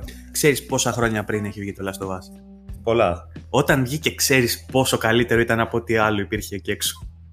Ε, να, σου πω, να σου πω κάτι. Σε κάποιους τομείς. Να σου πω ποιο είναι το λάθος πριν πούμε οτιδήποτε άλλο. Το λάθος, ξέρεις ποιο είναι; Ότι ε, κάνουμε το λάθος, μάλλον να μπαίνουμε σε συζητήσεις για το πόσο καλό είναι το Last of Us, έχοντας, έχοντας, προ, έχουν, έχοντας στο μυαλό μας συζητήσεις που έχουν προηγηθεί Ναι. που εκθιάζουν το, το Last of Us. Ναι. Έχει μπει δηλαδή το Last of Us το απειρόβλητο επειδή κάποτε ήταν πραγματικά πολύ καλό παιχνίδι. Όμως Μα ήτανε. δεν και ήταν- τώρα είναι. δεν ψεγάδια στο παιχνίδι. Ναι. Απλά ήταν πολύ καλύτερο από άλλα παιχνίδια και ήταν αντικειμενικά από τα καλύτερα παιχνίδια που είχαν βγει Μα και ακόμα. για, για κάποιους λόγους. Έτσι, γιατί ακόμα Συγγνώμη είναι λίγο, καλύτερο. συγγνώμη. Αυτή τη στιγμή μου έχετε ρίξει και στο Batman και στο Last of Us. Δηλαδή, αν δεν φύγω αυτή τη στιγμή εδώ πέρα να, να βγάλω το μικρόφωνο να φύγω από την ε, αίθουσα, δεν ξέρω πότε θα φύγω. Μα όχι, εγώ το Last of Us ε, εξακολουθώ να λέω ότι είναι από τα καλύτερα παιχνίδια και του είδου και γενικότερα που έχω παίξει. Απλώ Batman Arkham Knight το ίδιο, αυτό θες να πει; το Arkham Knight είναι από τα καλύτερα παιχνίδια γενικότερα που υπάρχουν. Ναι, είναι, για, για, είναι, για, από τα καλύτερα Batman που υπάρχουν. Εντάξει. όχι το καλύτερο. Ούτε το δεύτερο καλύτερο. Ούτε, Αλλά είναι- βασικά δεν ήταν καν το καλύτερο το Arkham Knight. Νομίζω το, Όχι. το αγαπημένο μου ήταν το City και το Origin. Εμένα το Asylum πρώτο και μετά το City και μετά ήταν το City ξανά. Δύο φορές. Οκ, Αυτά ας είναι. πούμε το Batman λίγο στην Ναι, το άκρη. Last of Us τέλος πάντων. Θέλω να πω, παιδί μου, ότι υπάρχουν κάποια παιχνίδια που τα είχα παίξει τότε που βγήκανε. Και είχα πει ότι wow, ας πούμε, αυτό το παιχνίδι είναι. Αισθητι- τέλειος, Αισθητικά τουλάχιστον σε άφηνε μαλάκα. Όχι, λέω γενικά. Υπήρχαν άλλα παιχνίδια που τα είχα παίξει και είχα πει ότι είναι τέλειος αυτό το παιχνίδι. Και τα ξανά έπαιξα μετά από 10 χρόνια και είχα ακριβώς την ίδια άποψη. Λο- Για το Last of Us δεν είχα την ίδια άποψη τώρα. Και δεν ξέρω αν φταίει ότι άλλαξαν γενικά κάποια πράγματα στην προσέγγιση της βιομηχανίας σε video games. Αν κομφορμίστηκαν οι υπόλοιποι στα Ας standards πούμε, του. Ή αν φταίει ότι εγώ άλλαξα γνώμη. Παρ' όλα αυτά, μόλις το ξανά έπαιξα, βρήκα κάποια πράγματα που είπα ότι αυτό δεν μου αρέσει. Ναι. Αυτό, το μόνο που στο Last of Us είναι το σενάριο. Που ακόμα και τώρα είπα Μα ότι. σου λέω, το λάθος είναι να παίρνουμε ως δεδομένο ότι είναι αψεγάδια στο παιχνίδι το Last of Us. Δεν είναι αψεγάδια στο παιχνίδι, αυτό δεν καταλαβαίνουν κάποιοι. Δεν είναι, όχι. αλλά ακόμα και με τα ψεγάδια του δεν πάβει να είναι από τα καλύτερα Φυσικά παιχνίδια. και δεν πάει να είναι. Ναι. Εγώ δεν κρίνω το Last of Us. Θέλω να πω ότι κάπως αλλάζει το πώς βλέπεις τα πράγματα μετά από χρόνια για κάποια παιχνίδια. Α πούμε το Last of Us κάπως για αλλάζει. παράδειγμα. Κάπως Οι αλλάζει. μάχες Αν- στο Last αν of με Us. ρωτάς Εμένα εγώ, πλέον. γιατί Δεν, δεν αντέχω άλλο. Μισό λεπτό. Τι σε Α- χαλάει. α- ας ακού- Ας ακούσουμε και λίγο αντίλογο. Πες μας πόσο γαμάει. Πες μας. Δεν θέλω να κάνω τον αντίλογο, θέλω να μάθω γιατί είναι αψεγάδιαστο το Last of Us. Γιατί εγώ το θεωρώ αψεγάδιαστο. Είναι από τα Δεν παιχνίδια, είναι ψεγάδι αυτό. είναι ίσως το top παιχνίδι ever στην καριέρα μου που έχω παίξει ποτέ. Ποια ποτέ. καριέρα σου, μωρέ ψωνάρα. Ποτέ. Μαλάκα 30 χρόνια παίζω ποτέ. Πε- Παίζει να είναι το καλύτερο παιχνίδι. Για πες όμως. Λοιπόν, να σου πω για μένα γιατί δεν είναι ψεγάδι. Τι με ενοχλεί εμένα. Με ενοχλεί. Με ενοχλεί. Δεν είναι. Προφανώς μου αρέσει το Last of Us, θα σου πούμε πολύ, αλλά ας πούμε και τότε που το είχα παίξει πρώτη φορά, οι μάχες του κάπως με κούρασαν. Κάποια στιγμή. Δηλαδή δεν ήθελα άλλο, ρε παιδί μου, μάχη. Πώς το λένε. Προτιμούσα να παρακολουθήσω το σενάριο παρά να παίξω τη μάχη. Η οποία μάχη δεν ήταν και κάτι τρελό. Όχι, όχι, εκεί. Να κάνω λίγο τον αντίλογο, motivo του παρακαλώ. stealth. Λοιπόν, πρέπει να τελειώσω. Είχε κάποια πράγματα τα οποία όντως ήταν πάρα πολύ ωραία και πολύ έξυπνα. Για παράδειγμα, που όντως σε, σε, σου δίνει προτροπή, ας πούμε, να χρησιμοποιήσεις ό,τι. Όχι σε φάση έχω 30 όπλα, αλλά το ένα είναι καλύτερο από όλα και δεν χρειάζονται τα άλλα. Παίζω με αυτό και τελειώνει το παιχνίδι. Στο Last of Us έριχνε βόμβες καπνού. Έριχνε εκείνο, το άλλο όπλο. Το... Ό,τι είχες, θα χρησιμοποιήσει με κάποιο τρόπο και όντως είχαν αντίκτυπο. Έφτιαχνες τα dagger, ξέρω Ναι, εγώ, είχαν ε, όντως νόημα. Έπρεπε να μαζεύεις provisions για να φτιάχνεις. Παρ' όλα να αυτά- κάνεις crafting. Όπως και στα υπόλοιπα παιχνίδια της Naughty Dog, στα Uncharted ας πούμε, εγώ κάποια στιγμή ψιλοκουράστηκα με, το... με τις μάχες και με όλα αυτά τα πράγματα, ξέρω εγώ. Δηλαδή δεν ήθελα άλλο. Προτιμούσα να, εξ... να εξερευνήσω, να δω τους διαλόγους, να. Δεν με κράτησε μέχρι το τέλος η μάχη, αυτό θέλω να πω. Δηλαδή κάποια στιγμή είπα ότι εντάξει, θα προτιμούσα λιγότερο και θα προτιμούσα να είναι και μικρότερος σε διάρκεια. Αυτά τα δύο. Με ενοχλήσανε λίγο. Ε, να αναφέρω για το The Last of Us αυτό που σου ανέφερα και στο chat ότι κάθε σενάριο, κάθε μάλλον ε, τόπος που πήγαινες, κάθε ώρα του παιχνιδιού που άλλαζες ξέρω κάποιο περιβάλλον που σε μετέφερε πέντε χρόνια μετά ή σε μετέφερε ξέρω εγώ σε μια άλλη περιοχή είχαν ταξιδέψει ξέρω εγώ Τζοέλ και Έλλη σε ένα άλλο μέρος εντελώς διαφορετικό ή έβλεπες ξέρω εγώ πας στο εργοστάσιο στο εν- ενέργειας που είχες πάει στη, ε, στις γεννήτριες είχε τέτοια σκηνικά τα οποία σε μεταφέρουν όχι μόνο σαν ατμόσφαιρα, σε με- νιώθεις ότι και εσύ ταξιδεύεις μαζί τους. Κατά συνέπεια, οποιοδήποτε από αυτά τα μέρη ή στα χιόνια, ξέρω εγώ όταν πήγανε, αυτά τα, τα σκηνικά όταν τα ζούσε σαν παίκτης, ειδικά την πρώτη φορά. Γιατί την πρώτη φορά είναι το μεγαλύτερο impact. Όχι ότι δεν έχει και τι Ε, επόμενε. αυτό που αναφέρεις, Παύλο, αυτό που αναφέρεις είναι σκ- σκηνοθετικό μεγαλείο όμως. Το οποίο δεν το Ναι. αρνείται κανείς. Να τελειώσω. Ε, όταν πας σε Τελείωσε. αυτά τα μέρη και ζεις τις εμπειρίες που ζεις εκεί πέρα, με τις μάχες, με το σενάριο, με, τα, με όλα, με τα πάντα. Γιατί ε, ε, αυτή είναι η δομή του παιχνιδιού, γι' αυτό το αναφέρω αυτό. Όταν τα ζεις αυτά τα πράγματα και λες μετά ότι ξέρεις κάτι, θα, θα ήθελε να είναι μικρότερο, εγώ προσωπικά δεν θα ήθελα να είναι για κανένα λόγο μικρότερο. Θα, ίσα ίσα θα ήθελα να μην τελειώνει αυτό το πράγμα. Δηλαδή να με πήγαινε και σε άλλα μέρη που θα ήταν. Μπορεί να. Ra- Random generated να Κοίτα, ήταν. μπορεί να. σε- Φυσικά είναι από ό,τι να το generated. ε, αλλά κάθε μέρος από αυτά που μου έδωσε τέτοια συναισθήματα που δεν θα ήθελα να μου λείψουν. Οπότε θα ήθελα περισσότερα από αυτά. Γι' αυτό το λόγο και μόνο. Ίσως αυτό Εννοείται που ότι- εννοεί ο Τάτσι είναι, είναι Δεν πως είναι δεν αυτό. είχε το. Ακούς. Ναι, ναι. Ακούει. Ε, ωραία. Μάλλον. Ε, ίσως αυτό που θέλει να πει ο Τάτσι είναι ότι δεν είχε το σωστό pacing. Ναι, για παράδειγμα, στο τέλος που πήγαινε στο. εκεί πέρα. Νομίζω πανεπιστήμιο ήταν έτσι. Εκεί με την Καμελοπάρδαλη. Ναι. Εκείνη, εκείνο το μέρος εμένα με κούρασε. Δεν ήθελα να το κάνω. Η Καμελοπάρδαλη ήταν όντως ωραία σκηνή. Αλλά όλο αυτό το κομμάτι, για παράδειγμα, εμένα με κούρασε. Δεν ήθελα να παίξω εκεί πέρα. Ήμουν σε Μας- φάση ότι δεν βαριέμαι. Ναι, θυμάσαι το σκηνικό που. Βαριέμαι ε, να μπω εκεί μέσα. Δεν θέλω- ερχόντουσαν Δεν βρίσκω οι- το λόγο να μπω εκεί μέσα και να ψάξω. Δηλαδή, οκ, δεν θέλω να πάω να βρω τα όπλα που μου κλέψανε. όχι, δεν Σαν είχε να- πάει για να βρεις όπλα όμως. Θυμάσαι γιατί είχες πάει. Γιατί. Όχι ε, τώρα, αλλά. δεν- θέλω να πω ρε παιδί μου ότι είχε νόημα που πήγανε στο πανεπιστήμιο, αλλά μετά σκάνε οι, οι συμμορίες. Ο τρόπος που σκάνε είναι σκηνοθετικά μεν αριστούργημα, αλλά δεν είναι μόνο αυτός. Προκαλεί τέτοια ένταση και τέτοιο πανικό που, που, που, που, που περιμένεις αυτή τη στιγμή πώς και πώς για να Ναι, ξεκινήσει παιδί μου, αλλά θα μπορούσε να το δεις σε ταινία αυτό. Αυτό σου λέει. να ξεκινήσεις μετά να μάχεσαι στις πίστες του παιχνιδιού. Γιατί το level design του παιχνιδιού είναι επίσης ανεπανάληπτο. Σε βάζεις σε θέσει. Συμφωνώ. Σε βάζεις σε Συμφωνώ. θέσεις ε, τέτοιες με τους ανάλογους εχθρούς κτλ. Είναι τόσο μεν καλά μελετημένο. Ε, ώστε να Εντάξει, εγώ και στο level design έχω κάποιες ενστάσεις. έχεις ενστάσεις με το design. Ναι, μια συγκεκριμένο, ένα συγκεκριμένο μέρος με ενόχλησε στο Last of Us. Εκεί που πήγαινε στο σπίτι, πώς το λέγανε, Bill, το λέγανε τον άλλον. Με τις παγίδες. Ε, αυτό μου θύμιζε λίγο Gears. Ήταν λίγο. Που ήσουν σε ένα σημείο λίγο πιο open. Λίγο πιο open που ήταν και μπορούσες να ψάξεις μέσα σε διάφορα σπίτια. Εμένα αυτό με κούρασε λίγο και δεν έβρισκα το λόγο να σου πω. Να ψάξω τα σπίτια αυτά. Δηλαδή, οκ, γιατί; Δεν μου Ε, πολύ άρεσε εκείνο το σημείο. Ωραία. Αυτό που θα ήθελα επίσης το άλλο να αναφέρω είναι για τις μάχες. Γιατί ε, η μάχη του είναι όχι μόνο ε, έπιασε ακριβώς το στυλ του παιχνιδιού, το ρεαλιστικό, το, το gritty, το. Μα όχι, δεν κατάλαβες. Εγώ δεν λέω ότι η μάχη δεν ήταν καλή. Δεν λέω ότι δεν Ε, ήταν καλή η μάχη. Και στο Uncharted 3 ήταν καλή η μάχη. Απλά. Φτάνει. Δεν μου προσφέρει κάτι παραπάνω αυτή η μάχη πλέον. Ωραία. Δηλαδή, Μόνο και μόνο. είδα που- ότι είναι να δω. Εντάξει. Μόνο και μόνο που έπαιζα ένα παιχνίδι το οποίο ήταν με, με μελετημένες μάχες τύπου που θα βλέπαμε σε κάποιο άλλο εξειδικευμένο ε, shooter παιχνίδι για παράδειγμα. Δηλαδή, ένα καλό, ένα καλό game design τι σου δίνει. Σου δίνει αυξανόμενη δυσκολία. Σου δίνει ε, νέες ιδέες ε, με σταθερή ροή. Σου δίνει, ξέρω εγώ, όλα αυτά τα πράγματα πακεταρισμένα με τέτοιο τρόπο ώστε ο παίκτης να νιώθει ότι αναπτύσσεται. Αυτό το πράγμα το κάνει το Last of Ναι. Us αριστουργηματικά. Δηλαδή ξεκινούσες, ξέρω εγώ, με μάχη, πώς συγκεκριμένα το όπλα με έκανες μάχη; συγκεκριμένους εχθρούς. Ε, όταν φτάνεις σε κάποιο σημείο μετά ε, και σε βάζεις, ξέρω εγώ, για παράδειγμα, στο πανεπιστήμιο, βλέπεις ότι, τα, ότι οι πίστες εκεί πέρα είναι πιο πολύπλοκες από αυτές που είχες πιο πριν. Βλέπεις ότι τα όπλα που σου δίνονται, οι επιλογές είναι πολύ περισσότερες από ό,τι ήταν πριν.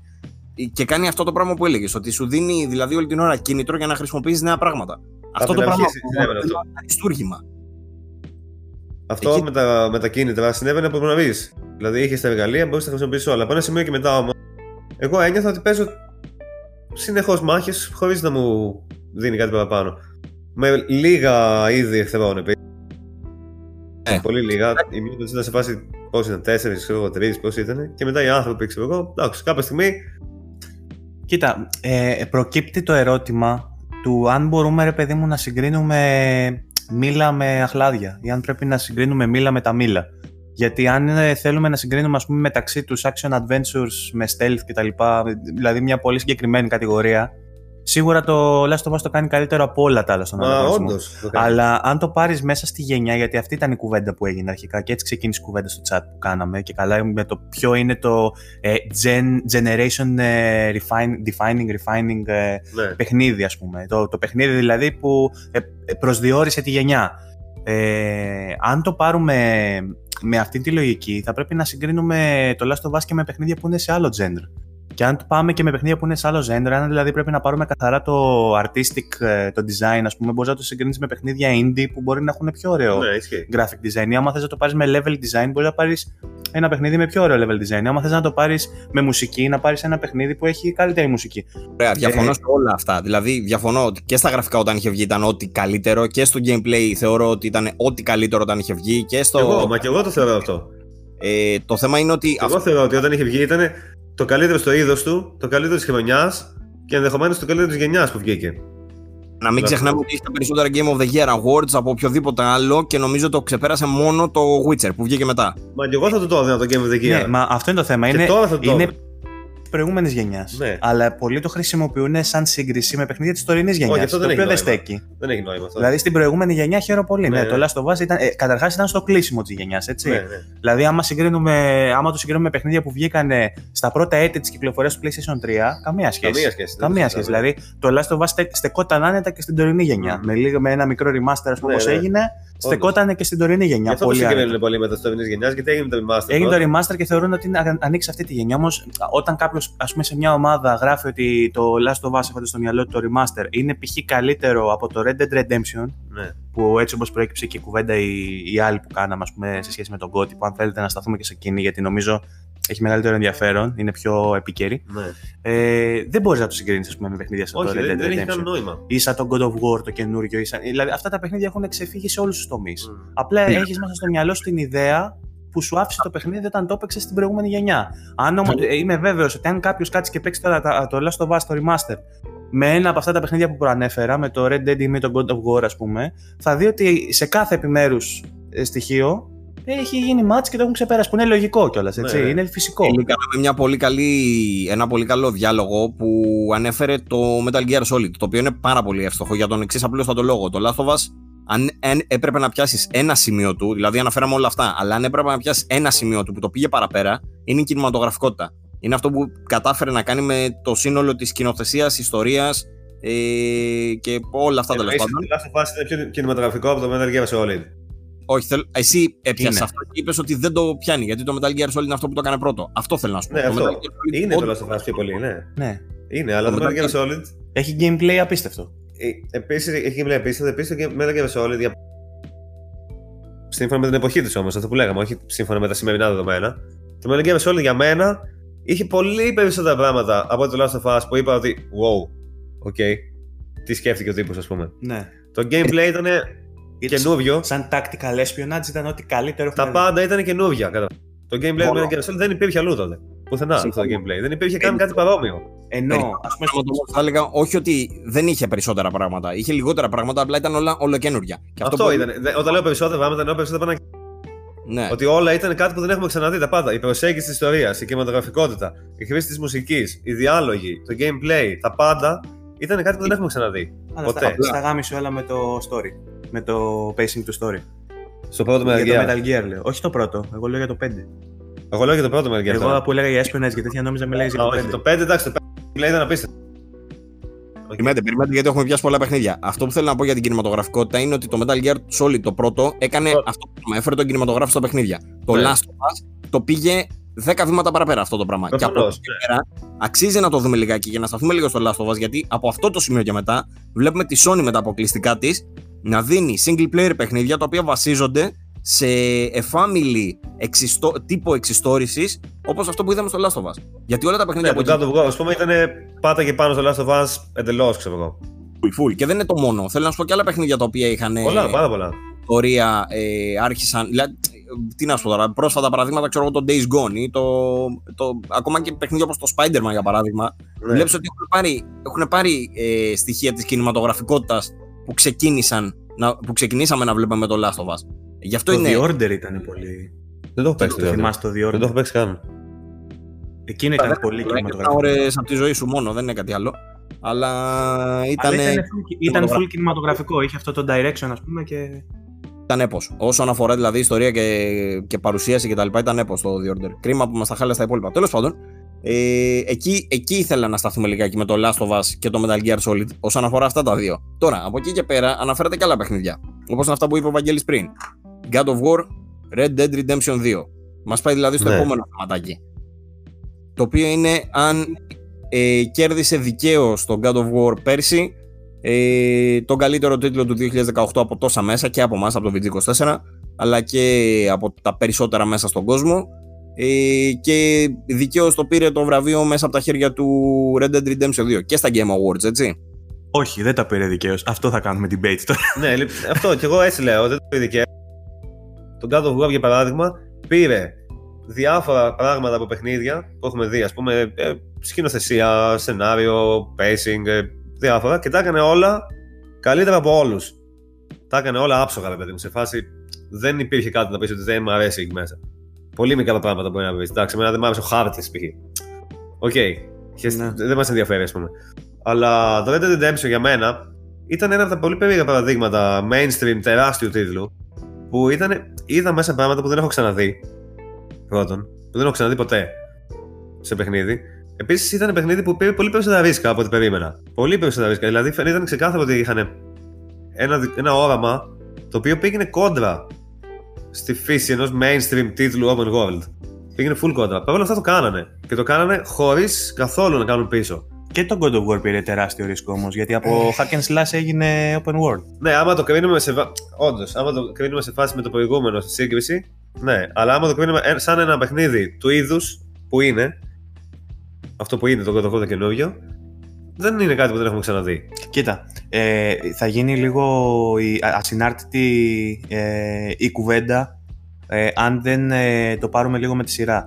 Πρέπει δηλαδή είτε να κάνουμε ένα mini review για το κάθε παιχνίδι για να μπορέσουμε να το συγκρίνουμε, είτε να πάρουμε με τη σειρά τα επιμέρους κομμάτια του παιχνιδιού για να δούμε ποιο κερδίζει στην τελική. Εγώ πιστεύω, ε, με αυτή τη λογική το προσεγγίζω και νομίζω ότι άμα το πάρουμε μαζί έτσι θα δείτε ότι δεν είναι το God of War Game of the Year. Θέλετε να ξεκινήσουμε έτσι; Δεν μπορώ να πω πόσο διαφωνώ και πάλι για μία ακόμα φορά. Με έχετε συγχύσει απίστευτα σήμερα. Μου είχε ανέβει πίεση το 25. Όχι με την ιδέα Έχει του λόγο. ότι, ό- όχι με την ιδέα του ότι δεν είναι το God of War. Συμφωνείς με το να προσεγγίσουμε το θέμα παίρνοντας επιμέρους τα κομμάτια του παιχνιδιού για να τα συγκρίνουμε ένα προς ένα; Επειδή κουράζομαι όμως λιγάκι, θα ήθελα να μιλήσω ο καθένα ξεχωριστά. Δηλαδή, ξεκίνα μιλά και θα σου πω μετά και εγώ τη γνώμη μου και ο Βασίλης. Αυτό που εννοώ είναι ότι θέλει να ξεκινήσουμε να μιλήσουμε ας πούμε, για την ιστορία και να συζητήσουμε ποιο έχει την καλύτερη ιστορία από τα δύο.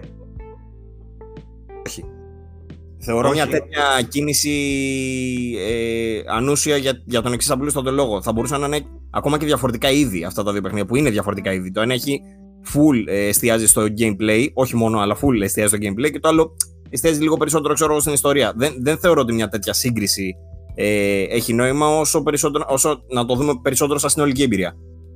Μα, Σαν συνολική εμπειρία θα μπορέσουμε να μιλήσουμε μόνο υποκειμενικά. Να πούμε ότι εμένα συνολικά μου άρεσε το Red Dead, να πεις συνολικά σου άρεσε το God of War για να τελειώσουμε. Αλλά άμα σταθούμε επιμέρους και μιλήσουμε για τεχνικά θέματα, για gameplay, για ιστορία, για ήχο, για όλα αυτά, θα δεις ότι στις περισσότερες κατηγορίες κερδίζει το Red Dead, κατά τη γνώμη τη δική μου. Άρα πρέπει να βγάλουμε γι' αυτό το λόγο το Red Dead περισσότερο. Όχι. Εγώ το βλέπω αλλιώς, ας πούμε. Γι' αυτό Οκ. σου λέω. Ναι, μα. Γνώμη σου. Εγώ, ας πούμε, θεωρώ ότι μετά από 15 χρόνια. Προσέγγιση. Τι λες; Ναι, λέω, αλλά πρέπει να συμφωνήσουμε στην προσέγγιση. Ναι, οκ, εγώ. εγώ... Ωραία, ε, έστω, πες μας εσύ πώς θες να το προσεγγίσεις. Θες να μιλήσεις για τη συνολική σου εμπειρία με το. Τη συνολική μας εμπειρία με το Red Dead; Ε, αυτό, αυτό μου φαίνεται ότι έχει περισσότερο νόημα. Μπορώ να σου μιλήσω για την εμπειρία που βίωσα με το God of War και την εμπειρία που βίωσα μετά με το Red Dead. Ναι. Οκ, δεν ξέρω. Ε, Θα, νομίζω θα γίνει λίγο. Πρέπει να γίνει η συζήτηση. Δηλαδή, ο καθένας θα πει τη γνώμη του και τέλος. Αλλά άμα θες, ξεκίνα. Πες μας για το God of War. Δεν υπάρχει αντικειμενικό πράγμα ρε, σε αυτό. Πέρα από τα τεχνικά, όλα τα υπόλοιπα υποκειμενικά είναι. Πώς αλλιώς θα το πιάσουμε; Όχι, δεν είναι, υποκειμενι... δεν είναι υποκειμενικά, γιατί μπορείς να συζητήσεις για την ιστορία. Όχι για το ποια ιστορία σου άρεσε περισσότερο, αλλά για το ποια ιστορία, ας πούμε, δι- ήταν καλύτερα διηγημένη. Ποια, ποια χρησιμοποίησε τις καλύτερες μπορεί- τεχνικές; Ωραία, πώς μπορείς να συγκρίνεις το αυτό που κάνανε με τον God of War, το οποίο είναι στην ουσία ένα soft reboot μαζί με sequel, που πήραν ένα χαρακτήρα όπως ήταν και τον κάνανε όπως είναι, που τον οριμάσανε, που του δώσανε το παιδί για να έχει μια. που το, παι- το παιχνίδι ουσιαστικά εστιάζει πάρα πολύ στη σχέση αυτών των δύο. Πώς μπορείς Μμμ. αυτό το πράγμα να το συγκρίνεις, ξέρω εγώ, σε- με τον Άρθουρ και το τι έκανε εκείνο; Δεν, δεν, Μπορώ να το συγκρίνω και μάλιστα μπορώ να δώσω και κάτι, ένα scene στον Άρθουρ γιατί είναι ένας χαρακτήρας τον οποίο γνώρισε στο Red Dead Redemption 2 και πρόλαβε να στον αναλύσει τόσο πολύ και να του κάνει ένα τέτοιο arc, ένα τέτοιο progression στο χαρακτήρα του που να τον συμπαθήσεις, να τον νιώσεις δικό σου χαρακτήρα να σε συγκινήσει, να σε κάνει να κλάψεις. Όλα αυτά μέσα σε ένα παιχνίδι, όχι μέσα σε τρία. Γιατί να σου θυμίσω ότι το God of War οι δυνατότερες στιγμές του ήταν με νήξει στο παρελθόν του παιχνιδιού. Δηλαδή, ποια ήταν, spoiler alert, ποια ήταν η πιο δυνατή στιγμή, ας πούμε, από τις πιο δυνατές στιγμές στο God of War, ήταν όταν έπιασε τις λεπίδες. που ξέθαψε τις λεπίδες για να πάει να πολεμήσει.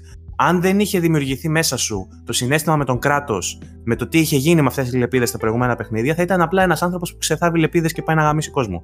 Ε, Επειδή συνεπιμένω εγώ ότι δεν μου αρέσει η προσέγγιση αυτή, γιατί αυτή τη στιγμή θα σου πω εγώ ότι τη στιγμή που έπιασε τις λεπίδες του ένιωσα ότι δικαιώνομαι για όλα τα χρόνια που έπαιζα God of War. Πώς θα το συγκρίνω αυτό το πράγμα τώρα με την εμπειρία που έλαβα από το Red Dead, που επίσης μ' άρεσε, αλλά δεν μπορεί για κανένα λόγο να συγκριθεί. Κατάλαβες Ναι. το λόγο. Σου λέω όμως ότι όταν έχεις χτίσει έναν μύθο με τρία παιχνίδια, Ε, είσαι δεν σε είναι vantage, κάτι το είσαι σε άλλο που- vantage point. Ναι, πώς μπορείς όμως να το συγκρίνεις από τη στιγμή που μου λες ότι το άλλο είναι ένα παιχνίδι και έφτιαξε το χαρακτήρα γαμό. Ναι, συμφωνώ. Έφτιαξε ένα χαρακτήρα Ναι, με ένα δεν, δεν πρέπει όμως να έχει πολύ καλή ιστορία ένα παιχνίδι, ούτως ώστε χωρίς να υπάρχει παρελθόν να σε κάνει να αγαπήσει έναν χαρακτήρα από την αρχή. Όχι. Εγώ θα σου πω ότι αγάπησα τον κράτος ακόμα και από το πρώτο τον God of War παρόλο που το story του ήταν εντάξει. Για τον άθεμα. Ε, Ναι, εντάξει. αλλά αυτό που μου λες Ήταν- τώρα είναι, είναι λίγο fa- fanboy τέτοιο. Ε, Εντάξει, μπορεί- το story του πρώτου God of War δεν ήταν καλό. τελείως. Ούτε το δεύτερο ούτε κανονό. Δεν ήταν καλό. Το story. Ήταν... Για story λες τώρα. Για το story, ναι. Τα πρώτα Ναι. God of War δεν είχαν καλή ιστορία. Μα δεν βασίζονται εκεί πέρα. Το έχουν λίγο σαν ε, το background, ξέρω εγώ. Είναι ένα εξαιρετικό background. Δηλαδή αυτό που κάνει για το παιχνίδι, αυ- ε, για το είδος του παιχνιδιού, αυτό που κάνανε τα τρία πρώτα παιχνίδια, το κάνουν εξαιρετικά. Ήταν Όχι, ναι, ναι, προφανώς. Απλά δεν μπορούμε να συγκρίνουμε ούτε κατά διάνοια το story του καινούριου με τα παλιά. αστείο. Α, Δεν ε, λέμε καν ότι είναι καλύτερο το καινούριο. Δεν υπάρχει καν σύγκριση. Ναι, α- απλά σου λέω όμως λόγω του, Ναι, των, ναι, των ναι, ναι. μικρο-event που υπήρξαν στα προηγούμενα παιχνίδια έχει δημιουργήσει ένα, μια άλλη εικόνα για τον κράτος, την οποία την κουβαλάει. Δηλαδή, αν κάποιος δεν έχει παίξει τα προηγούμενα, η σκηνή που βγάζετε τα μαχαίρια δεν νομίζω ότι μπορεί να τον ναι, ναι. συγκινήσει. Καταλαβες. Ενώ αν παίξει κάποιος το Red Dead το 2 χωρίς να έχει παίξει τίποτα από πριν, θα έχει πολλά να αποκομίσει. Ενώ στο τέλος του, έχοντας παίξει το άλλο το Red Dead Redemption, θα πάρει και μια, ένα plot twist πολύ γαμάτο που θα πει πω, πω τι έγινε εδώ πέρα. Καταλαβες. Επιμένω ότι δεν μου αρέσει αυτή η προσέγγιση γιατί εγώ ας πούμε. Εντάξει, Αυτό... επειδή δεν σ' αρέσει αυτή η προσέγγιση γιατί χάνεις το point σου, δεν πάει να πει όμως ότι δεν είναι σωστή προσέγγιση. Απλά δεν σ' αρέσει γιατί σε συμφέρει. Δεν είναι αυτό, ρε. εσύ. Είναι ότι τώρα ας πούμε, κάθομαι και παίζω τον God of War στο, στην υψηλή δυσκολία. Ε, τα, τα, τα συναισθήματα που βιώνω σε κάθε μάχη που χάνω, δεν έχω τρόπο να τα συγκρίνω με την εμπειρία που εξέλαβα από Μπορώ τώρα. να καταλάβω. Χριστοπαναγίες και τέτοια, ναι. Οκ. Και... Ε, τρελά έντονο. Δηλαδή, ότι μου- με έχει, έχω εθιστεί μετά από καιρό σε παιχνίδι που είχα να εθιστώ. Οκ, βα- βάλε το Tetris στο δύσκολο και ρίξε Χριστοπαναγίες. Θα Και- σπάει το Tetris. Το Tetris Effect μάλιστα ήταν καλύτερο του God of War και από το Red Dead Redemption 2. Επόμενη σύγκριση Red Dead Redemption 2 με Tetris Effect. ναι. Πολύ καλύτερο το Tetris. Ξέρεις. Ε, Μπορώ. Φίλο, θέλω να μιλήσω για εμπειρία συνολικά. Πες τη γνώμη σου, ρε παιδί μου, πες αυτά που θες να πεις για τα τεχνικά κτλ. Σύγκρινε τα όπως νομίζεις εσύ ότι πρέπει να συγκριθούν και θα σε κάνω κι εγώ μετά τη σύγκρισή μου. Λοιπόν, οκ. Ας σου πω- θα το πω εγώ, ε, επειδή είμαστε στο ίδιο στρατόπεδο με τον Τάτσι, όπου θες σταμάτα με να προσθέσεις και μετά θα μας πει ο Παύλος. Λοιπόν, σας είπα για την ιστορία λοιπόν ότι θεωρώ πολύ σημαντικό το ότι ο Άρθουρ καταφέρνει μέσα σε ένα παιχνίδι να φτιάξει μια περσόνα πολύ σημαντική, να σου φέρει συγκίνηση, όλα αυτά, ενώ ο Kratos κουβαλάει το μύθο μαζί του από τα προηγούμενα παιχνίδια. Επίσης είναι και το, το άλλο concept που χρησιμοποίησε αυτό το κόλπο που έκανε και ο Kojima στο Metal Gear 2. Ότι είχε τον Άρθουρ, τον, ε, πώς το λένε, John Marston το πρώτο, Και στο δεύτερο παιχνίδι υπήρχε ο Τζον Μάρστον, ήταν κεντρικό χαρακτήρας, αλλά δεν ήταν πρωταγωνιστή. Δεν ήταν ο πρωταγωνιστής. Το Snake και τον Raiden. Σε φάση σ' τον πήρε από τα χέρια. Φανταστικό επίσης ότι οι χαρακτήρες όλοι από το Red Δεν όχι μόνο αυτό, και ο Dutch. Ναι. Και αυτό, όλοι οι χαρακτήρες από το πρώτο, τους βλέπεις σε, ένα, σε δεύτερο παιχνίδι που ήρθε μετά, τους βλέπεις το πώς έφτασαν Ναι, στο ναι. state που ήταν στο. Εντάξει, ήταν ίσως το καλύτερο prequel που έχω δει γενικά στη ζωή μου. σε- Το Red Dead Redemption 2. Ωραία. Ε, Είχε λοιπόν περίπου 10 χαρακτήρες, 12 ξέρω εγώ, που ήταν ε, στο gang, τους οποίους όλους και τους 12 τους έκανε φανταστικό character progression. Είχε δηλαδή side missions με όλους, τα οποία ήταν φανταστικά και κατάφερε να σε κάνει να νοιαστείς για 10 με 12 άτομα. Ωραία. Βλέπεις... προσθέσω- ε, ε, εδώ. για πες. Συγγνώμη. Να προσθέσω το γεγονός ότι όντως συμφωνώ μαζί σας. Εννοείται με αυτό που λέτε, γιατί όντως ήταν έπω αυτό που καταφέραν να κάνουν. Δηλαδή, γιατί είχα παίξει το πρώτο το Red Dead και σχεδόν δεν έδινα σημασία σε αυτούς, στα, στα υπόλοιπα μέλη του gang. Σαν να μην πούμε πολύ Ναι, ενδιαφέρον. ας πούμε, ο Dutch ήταν ένας τύπος ο οποίος απλά είχε λέψει και πήδε στον κρεμό. Δεν ήταν κάτι στο, στο Ενώ πρώτο. Και τελείω- ξαφνικά σου δείχνει γιατί έγινε αυτό. με το που τελείωσα το Red Dead Redemption 2 και είχα νιώσει, είχα ζήσει όλους αυτούς τους χαρακτήρες, το πρώτο πράγμα που θέλω να κάνω είναι να ξαναπαίξω το Red Dead γνωρίζοντας πλέον όλα αυτά που Μπράβο, μπράβο. Αυτό ακριβώς θέλω να πω μετά. Αυτό ακριβώς θέλω να πω μετά. Είναι, είναι μαγικό το ότι παίζοντας το Red Dead Redemption 2 μπορείς να γυρίσεις το Red Dead Redemption 1 και να έχεις ένα τελείως διαφορετικό insight και για τον πρωταγωνιστή του, αλλά και για τον κακό, τον βασικό κακό της ιστορίας. Αυτό είναι φανταστικό, είναι υπέροχο. Βέβαια, Ωραία. σταμάτησα να παίζω το Red Dead 1 που το ξαναξεκίνησα καπάκια μετά το 2, γιατί βαρέθηκα στα μισά του παιχνιδιού, γιατί πλέον είναι, φαίνεται πολύ παλιό. ναι, παιχνίδι. είναι παιχνίδι πάρα πολύ παλιό, αλλά να σου θυμίσω ότι και αυτό όταν βγήκε ήταν εκπληκτικό sandbox. Ήταν αριστουργηματικό. Ωραία. Αφήνω λοιπόν αυτό. Αφήνω πίσω την ιστορία, η οποία θα μπορούσα να αναφερθώ σε περισσότερα σημεία της ιστορίας, η οποία για μένα ήταν καταπληκτική, ήταν τεράστια, ήταν. Θα μπορούσα να, στο κάθε chapter. ε, Το, το έπαιξα πολύ rust, γιατί έπρεπε να κάνω review και έπρεπε σε μια εβδομάδα μέσα να το τελειώσω. Είναι ένα παιχνίδι που θα ήθελα να παίζω για ένα μήνα όμως. Να μένω σε κάθε chapter μια εβδομάδα και. Ειδικά στα τελευταία. Ναι, Στο 6 και τέτοια. και έχει και missable side missions τα οποία ήταν φανταστικά.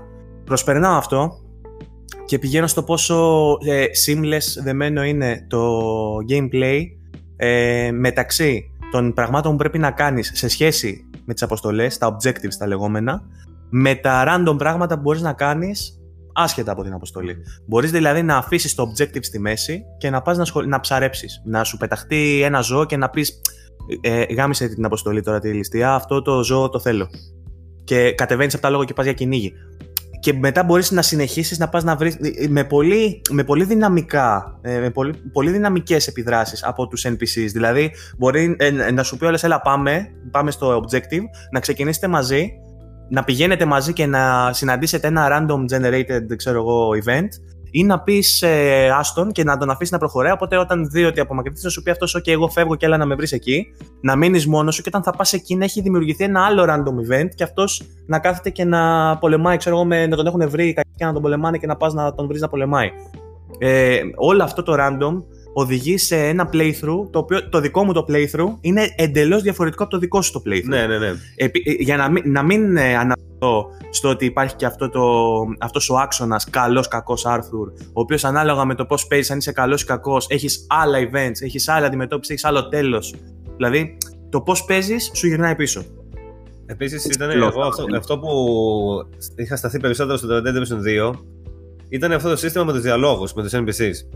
Το οποίο εκτός από ότι δεν το έχουμε ξαναδεί ποτέ, Εννοείς αυτό που ενώ πηγαίνεις, μπορείς να πατήσεις τη σκαντάλη και να τους χαιρετήσεις ή να Όχι τους μο- βρεις ναι, ναι. ή να του. αυτό και κατ' επέκταση συνολικά τις αλληλεπιδράσεις. Για παράδειγμα, θυμάμαι που σώσαμε κάποιον με την ομάδα και καλά από μια απαγωγή που είχε γίνει και γυρνά πίσω και λένε θα κάνουμε πάρτι φάση. Να γιορτάσουμε. Και Φοβερό ήτανε, αυτό. Κάποιοι στη φωτιά τραγουδούσαν. Κάποιοι στην άλλη φωτιά λέγανε ιστορίες, κάποιοι πίνανε μπύρε στο τραπέζι, κάποιοι κοιμόντουσαν. Και εσύ μπορούσες να πας να κάτσεις στη φωτιά να τραγουδήσει. Ναι, να ναι, κάτσεις ναι. με τους άλλου να κάνεις αυτό. Να σου πω τι είχε Επίσης- γίνει σε αυτό, συγγνώμη. Ξέρεις τι είχα πάθει σε αυτό και ήμουν μαλάκας και δεν το έχει πάθει κανένας άλλος. Έχει dynamic weather. Ναι, το ξέρω, το έχω δει και σε άλλον. Ναι. Μου έπιασε βροχή ενώ κάναμε πάρτι. Αυτό ήθελα να πω. και ναι. αρχίζουν όλοι να βρίζουν και μπαίνουν μέσα. Αυτό ήθελα να πω. Σε φίλους μου δεν μπήκανε μέσα. Το ξέρω, ναι, ούτε μένα. Με έπαιρνε να έγινε κανονικά. Αλλά το είδα αυτό σε βιντεάκι που βρέχει και λένε ότι όχι, ρε γαμώτο, μια φορά και εμείς κάναμε αυτό. Ναι, ξέρω, ναι, δεν ναι. μας έπαιρνε. Επίσης δεν υπήρχαν quests ενώ γινόταν πάρτι για παράδειγμα. Δεν μπορούσε να πάρεις αποστολή. Ναι. Δεν σου έδινε αποστολή κάποιος γιατί ήταν σε φάση ότι Γιόλο, τώρα Κάνουμε παρτάρουμε, ξέρω. αυτό το πράγμα δεν το έχουμε ξαναδεί ποτέ σε βίντεο παιχνίδια. Ποτέ δεν έχουμε ξαναδεί έναν κόσμο ο οποίος να είναι τόσο πραγματικός και τόσο ζωντανός που όντως οι χαρακτήρε να νιώθεις ότι κάνουν κάτι. Α πούμε, στο Shenmue για παράδειγμα, είχαν βάλει τους χαρακτήρε Ή μόνο μην να αναφέρω στην πόλη, να μπαίνουν στα δωμάτια μέσα, να μπαίνουν στο μαγαζί, να... και μετά να πουλάνε πράγματα. Ναι. Μέχρι εκεί όμως. Που ήταν ε, timed. ε, Ναι, ναι, ναι. ναι. Ήταν στις συγκεκριμένες Το ώρες. πρωί άνοιγε το μαγαζί, το βράδυ το έκλεινε, ας πούμε και τέτοια. Αλλά στο Red Dead Redemption δεν χρειάστηκαν τέτοια κόλπα. Γιατί οι χαρακτήρε πραγματικά ένιωθες ότι κάτι κάνουν χωρίς εσένα. Ότι Ναι. υπάρχουν, κάνουν πράγματα, πας εσύ εκεί πέρα, σε βάζουν στα πράγματα που κάνουν ή απλά σου λένε κάτι άσχετο. Ναι. Αυτό δεν το έχουμε ξαναδεί ποτέ. Και επίσης θεωρώ ότι θα το δούμε προφανώς μετά από το το Red Dead Redemption, θα το κάνουν και άλλοι, αλλά δεν ξέρω πώς θα μπορέσουν να το κάνουν τόσο καλά όσο εκεί. Γιατί εκεί πέρα ήταν όλος ο κόσμος, τα πάντα τόσο καλά σκηνοθετημένα και στημένα και φτιαγμένα, που λειτουργούσαν όλα μαζί με έναν τρόπο που ένιωθες πραγματικά ότι είσαι μέσα, ρε παιδί μου. Και όλο αυτό που δεν είχε fast travel μετά κατ' επέκταση και πήγαινες με το άλογο, όντως έβαζε περισσότερο μέσα στον κόσμο. Είχε fast travel, αλλά μόνο Ναι, από το εντάξει. camp. Ε, ναι, επίσης. Ε, ήταν game in a game in a game in a game. Δηλαδή, είχες ένα sandbox ε, open world ε, με όλα τα στοιχεία του, τα RPG, τα action, τα adventure, όλα. Μέσα σε αυτό είχε μία από τις καλύτερες υλοποιήσεις ψαρέματος, μία από τις ισχύει. καλύτερες υλοποιήσεις κυνηγιού, μία από τις καλύτερες υλοποιήσεις poker, μία από τις καλύτερες. Δηλαδή, είχε τόσα πολλά πράγματα να κάνεις τόσο τέλεια που θα μπορούσαν να σταθούν σαν standalone games.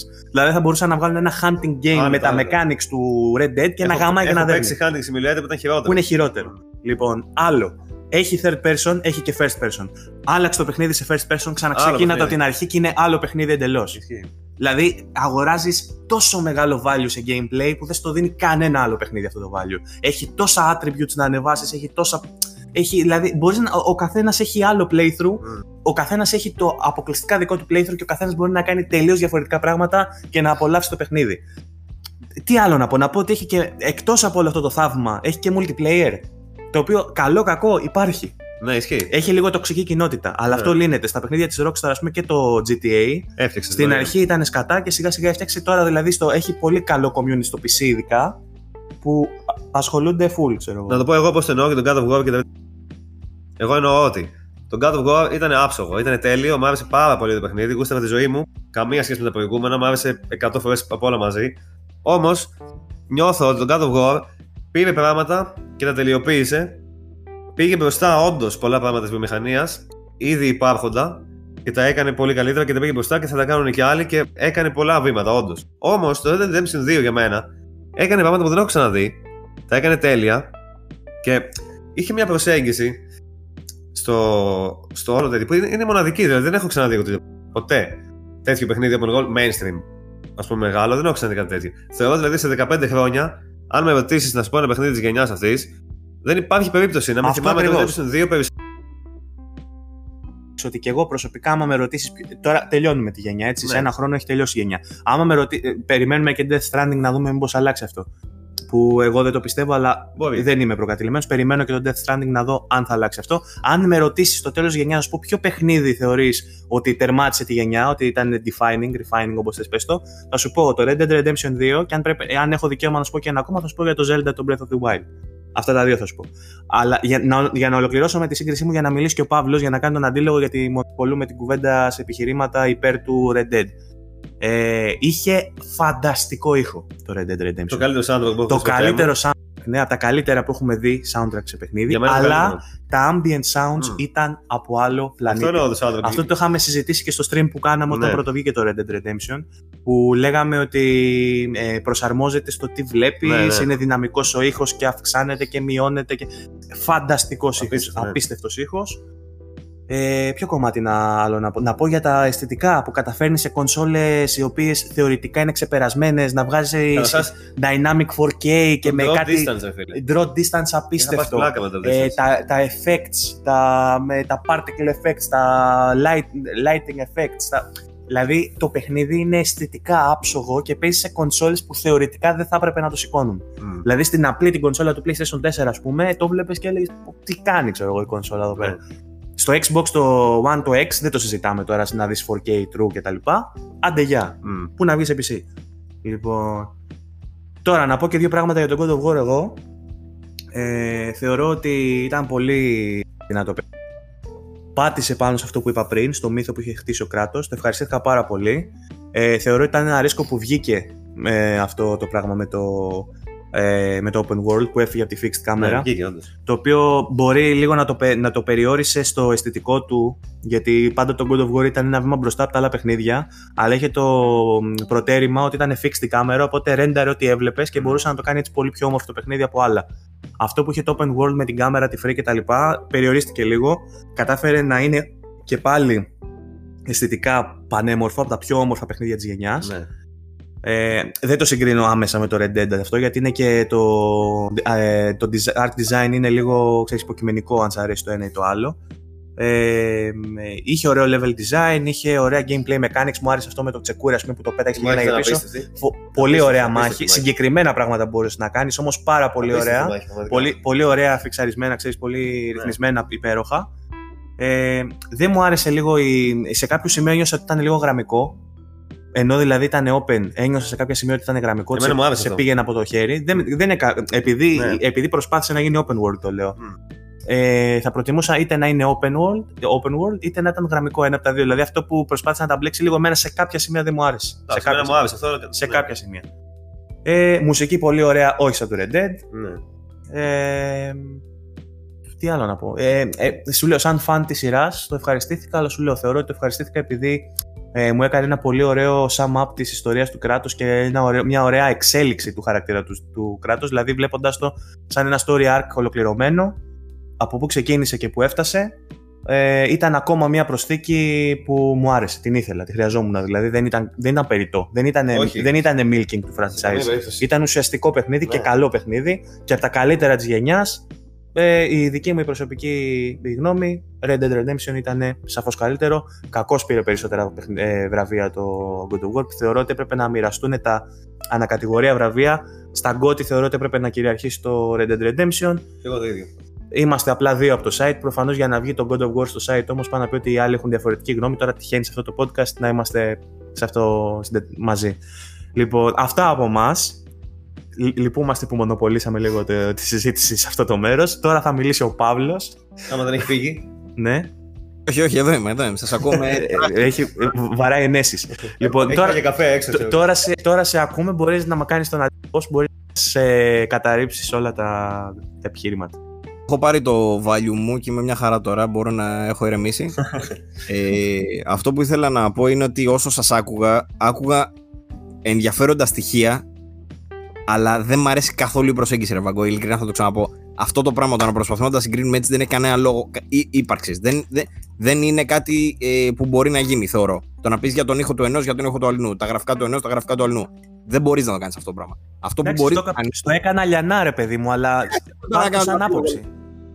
Λοιπόν, αυτό που μπορείς να κάνεις είναι ότι να συγκρίνεις τις εμπειρίες που αποκόμισες από τα δύο αυτά παιχνίδια. Καταρχήν, να προσθέσω κι εγώ για το Red Dead Redemption ότι όντως είδαμε πράγματα που δεν είχαμε ξαναδεί.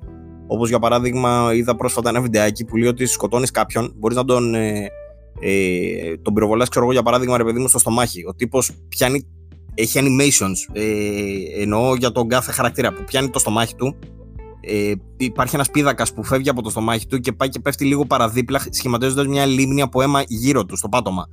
Που η λίμνη Το αυτή είδα, αυτό το βιντεάκι ήταν που έδειχνε και πώ σαπίζουν. Αυτό. Ε, το πτώμα, με- αν το αφήσεις εκεί πέρα, βλέπεις το τραύμα που του έχεις κάνει, πώ σαπίζει. Ε, μπορείς να τον ε, ακροτηριάσεις και μπορείς να τον αφήσεις μετά στο έλεος, ξέρω εγώ, τη ερήμου, να έρθουν να το φάνε τα όρνια. Τα Αυτά video games, ωστόσο, να ξεκαθαρίσουμε ότι δεν προκαλούν σε καμία περίπτωση βία. Αυτά τα πράγματα για sandbox παιχνίδι όμως είναι τα μάμια κάποιον ο οποίος θέλει να δει, ρε παιδί μου, το ένα βήμα παραπέρα σε λεπτομέρεια. ναι. Ε, γιατί στην ουσία, αν, αν το δεις σαν ε, game lover, γιατί αυτό είμαστε, και να αφήσουμε όλα τα υπόλοιπα, δηλαδή αυτή είναι η πραγματικότητα, βλέπεις το επίπεδο της λεπτομέρειας, το οποίο είναι και αυτό που λατρεύουμε να βλέπουμε. Και να λες, Πω ρε μαλάκα, τι φτιάξανε εδώ πέρα. Αυτό. Είμαστε αυτό ακριβώς. Ε, το Red Dead είχε πολλές τέτοιες στιγμές. Τεχνικά, θεωρώ το Red Dead Redemption 2 μακράν, μακράν όμως το καλύτερο παιχνίδι που έχει βγει ως τώρα. Τεχνικά. Αισθητικά είναι όπως είπες και εσύ θέμα γνώμης, όμως δεν θέλω να σταθώ σε αυτό το πράγμα. Δεν θέλω να κάνω σύγκριση τέτοια σε αυτά τα δύο παιχνίδια. Τεχνικά θεωρώ ότι μπορεί να γίνει γιατί είναι ένας αντικειμενικός τομέας. Όσον αφορά τα υπόλοιπα, θα ήθελα να μιλήσω λίγο για τη συνολική εμπειρία. Το... Αυτό που θυμάμαι από το... και όταν τελειώσω θέλω να σας κάνω και από μία ερώτηση στον καθένα. Αυτό που θυμάμαι τώρα ε, από την εμπειρία που αποκόμισα από τον God of War είναι ένα παιχνίδι το οποίο ε, είμαι λάτρης στον sequel, ωραία. Και μου αρέσει πάρα πολύ να βλέπω πώς χειρίζεται μια εταιρεία. Γι' αυτό μου αρέσει πάρα πολύ να τσεκάρω το background της εταιρείας, να βλέπω τι πορεία έχει κάνει αυτή η εταιρεία, πώς εξελίχθηκε. Και μου αρέσει πάρα πολύ να βλέπω τελικά πού κατέληξε και τι ιδέες χρησιμοποίησε από τα προηγούμενα τα, τα μαθήματά της, ας πούμε. Ε, αυτό που κάνανε με τον God of War που έφυγε ο Cory Barlog από το God of War το 3 στην αρχή του είχε φύγει τέλος πάντων και μετά πήγε, δούλεψε μαζί με τον ε, Miller της, ε, του Mad Max, τον, ε, τον ε, σκηνοθέτη των ταινιών Mad Max. Έμαθε κάποια κολπάκια. Επέστρεψε στα βιντεοπαιχνίδια, τον πήρε ξανά η Santa Monica για να δημιουργήσουν το νέο God of War. Μόνο και μόνο αυτό το πράγμα εμένα μου ανέβασε το hype. Το να ανέβει το hype και να ανέβουν τα expectations κτλ. είναι ένα καθημερινό φαινόμενο. Δηλαδή, με κάθε παιχνίδι έχεις ένα επίπεδο ρε παιδί μου hype. Που πόσο το περιμένεις, πόσο περιμένεις να είναι καλό, πόσο θες να είναι καλό. Ε, και τελικά φτάνει στα χέρια σου και μπορεί να είμαι απεσιόδοξος, αλλά στις περισσότερες περιπτώσεις ε, το αποτέλεσμα δεν είναι όπως το φαντάζεσαι, δεν είναι αυτό που θα περίμενες ή αυτό που θα ήθελες. Με τον God of War αυτό δεν ίσχυσε. σα ίσα ξεπέρασε κάθε, ε, τουλάχιστον δική μου προσδοκία, ξεπέρασε κάθε πιθανό επίπεδο που θα μπορούσε.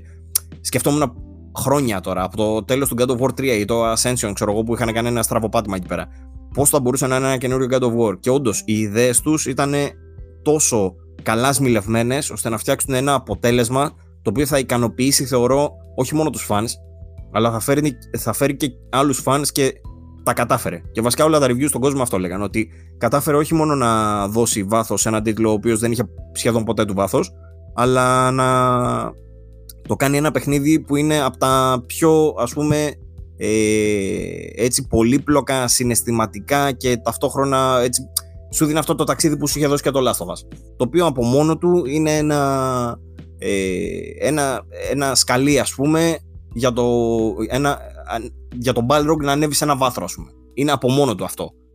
Τώρα, αν βάλουμε μαζί και όλα τα υπόλοιπα, το τι κατάφεραν να κάνουν με το θέμα της μάχης, με το θέμα του level design, με το θέμα του open world, το οποίο διαφωνώ και εγώ δηλαδή συμφωνώ με τον Βασίλη, διαφωνώ με τον Βαγγέλη ε, ότι αυτό που κάνανε με το συνδυασμό open world και, ε, και, και, και linear ο συνδυασμός και η δοσολογία που είχαν ήταν ιδανικά.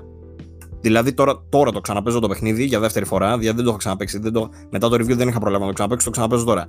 Ε, και πραγματικά το βλέπω τώρα τη δεύτερη φορά και παρατηρώ λεπτομέρειες και από θέμα design και από θέμα ε, εμπειρίας, ας πούμε, πόσο ικανοποιούμε, ότι είναι σε επίπεδο ακόμα μεγαλύτερο από αυτό που είχα δει τότε με το review, που του είχα βάλει 10. Αυτό που βλέπω τώρα. Βάλε 11. Ναι, το σκέφτομαι ειλικρινά. Σκέφτομαι να βάλω 20, να βγάλουμε ένα καινούριο αυτοκόλλητο. ε, αυτό που βλέπω τώρα είναι ένα παιχνίδι το οποίο έχει καταφέρει, έχει, πώς να το πω, έχει τυθασεύσει τους δαίμονές του. Α, τα, τα, τα θέματα που είχε παλιά, ρε παιδί μου, έστω ότι σε βάζουν εσένα να φτιάξεις ένα reimagine για μια πολύ αγαπημένη σειρά πρέπει να προσέξεις ποια είναι τα σημεία κλειδιά σου, ποια είναι αυτά που αγαπάει ο κόσμος, ποια είναι αυτά που γουστάρεις εσύ, για να φτιάξεις μετά ένα παιχνίδι το οποίο θα είναι και μοντέρνο. Γιατί αν ξαναβγάζει ένα God of War 3,5 ξέρω εγώ, δεν θα ήταν μοντέρνο.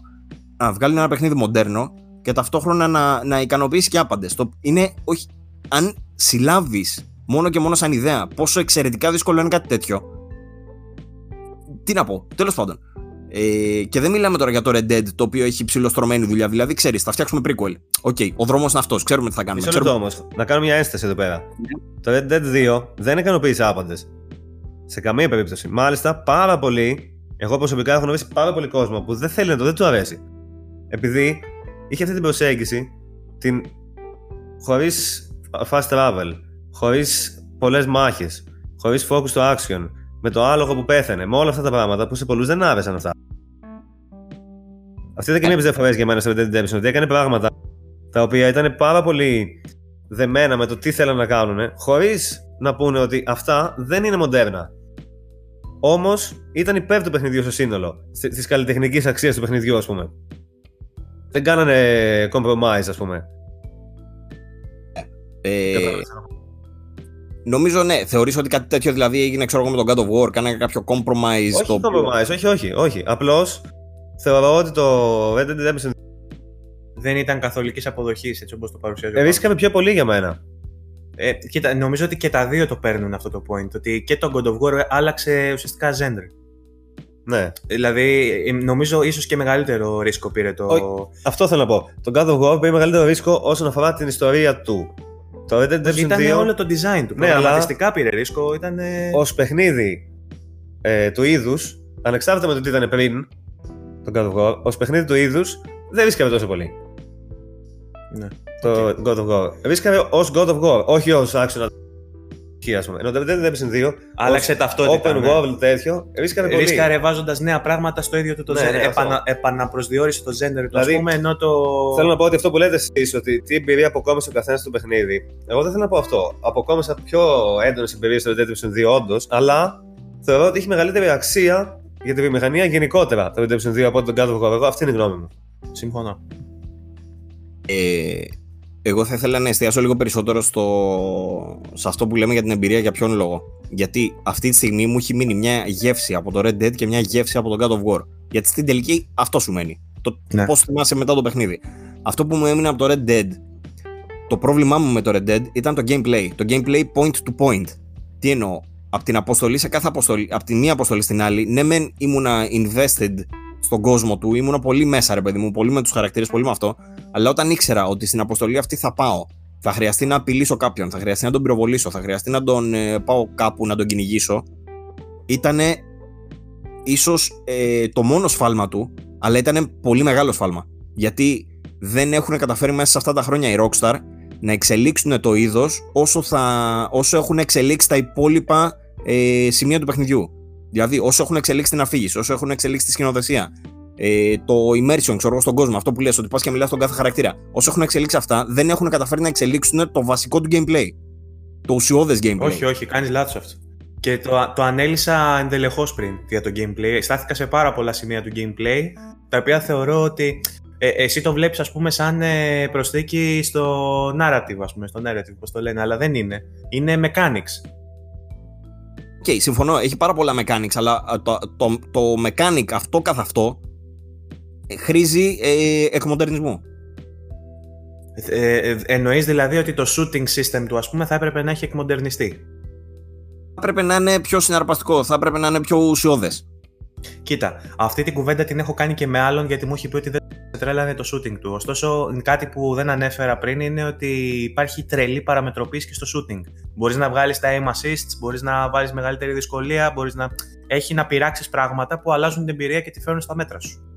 Εντάξει, η Ναι, αλήθεια είναι ότι εν μέρει συμφωνώ με τον Παύλο σε αυτό, γιατί ας πούμε, το gameplay σε αυτό το κομμάτι, στις μάχες, σε όλα αυτά, οκ, ήταν κάτι που και το προηγούμενο παιχνίδι, οκ, έτσι ήταν. Ναι, οκ, αλλά με την ίδια λογική, ρε φίλε, να πούμε και για τον God of War, πέρα του axe που ήταν με το Thor Ναι. φάση, τα υπόλοιπα δεν ήταν κάτι Ήταν φοβερά εξαιρέμιση, έσπρωχνες στο εκμοντερνισμένο. κουτί. Ναι. Εσύ, δεν μπορώ να σου περιγράψω πόσο διαφωνώ σε αυτό το σημείο τώρα. Και, το, και στο Οκ. λίγο με το χέρι στην καρδιά και έχοντας αυτή τη στιγμή δει ακριβώς πώς είναι η μάχη του στο πλήρες φάσμα της, παίζοντας το παιχνίδι στη μεγαλύτερη δυσκολία. Ναι, Γιατί μου έχει διαφέρει με τα άλλα God of War, αλλά διαφέρει με το Rise, ξέρω εγώ, The Son of Rome, ξέρω εγώ, που είχε παρόμοια mechanics με την ασπίδα και με το σπαθί και καταλαβες.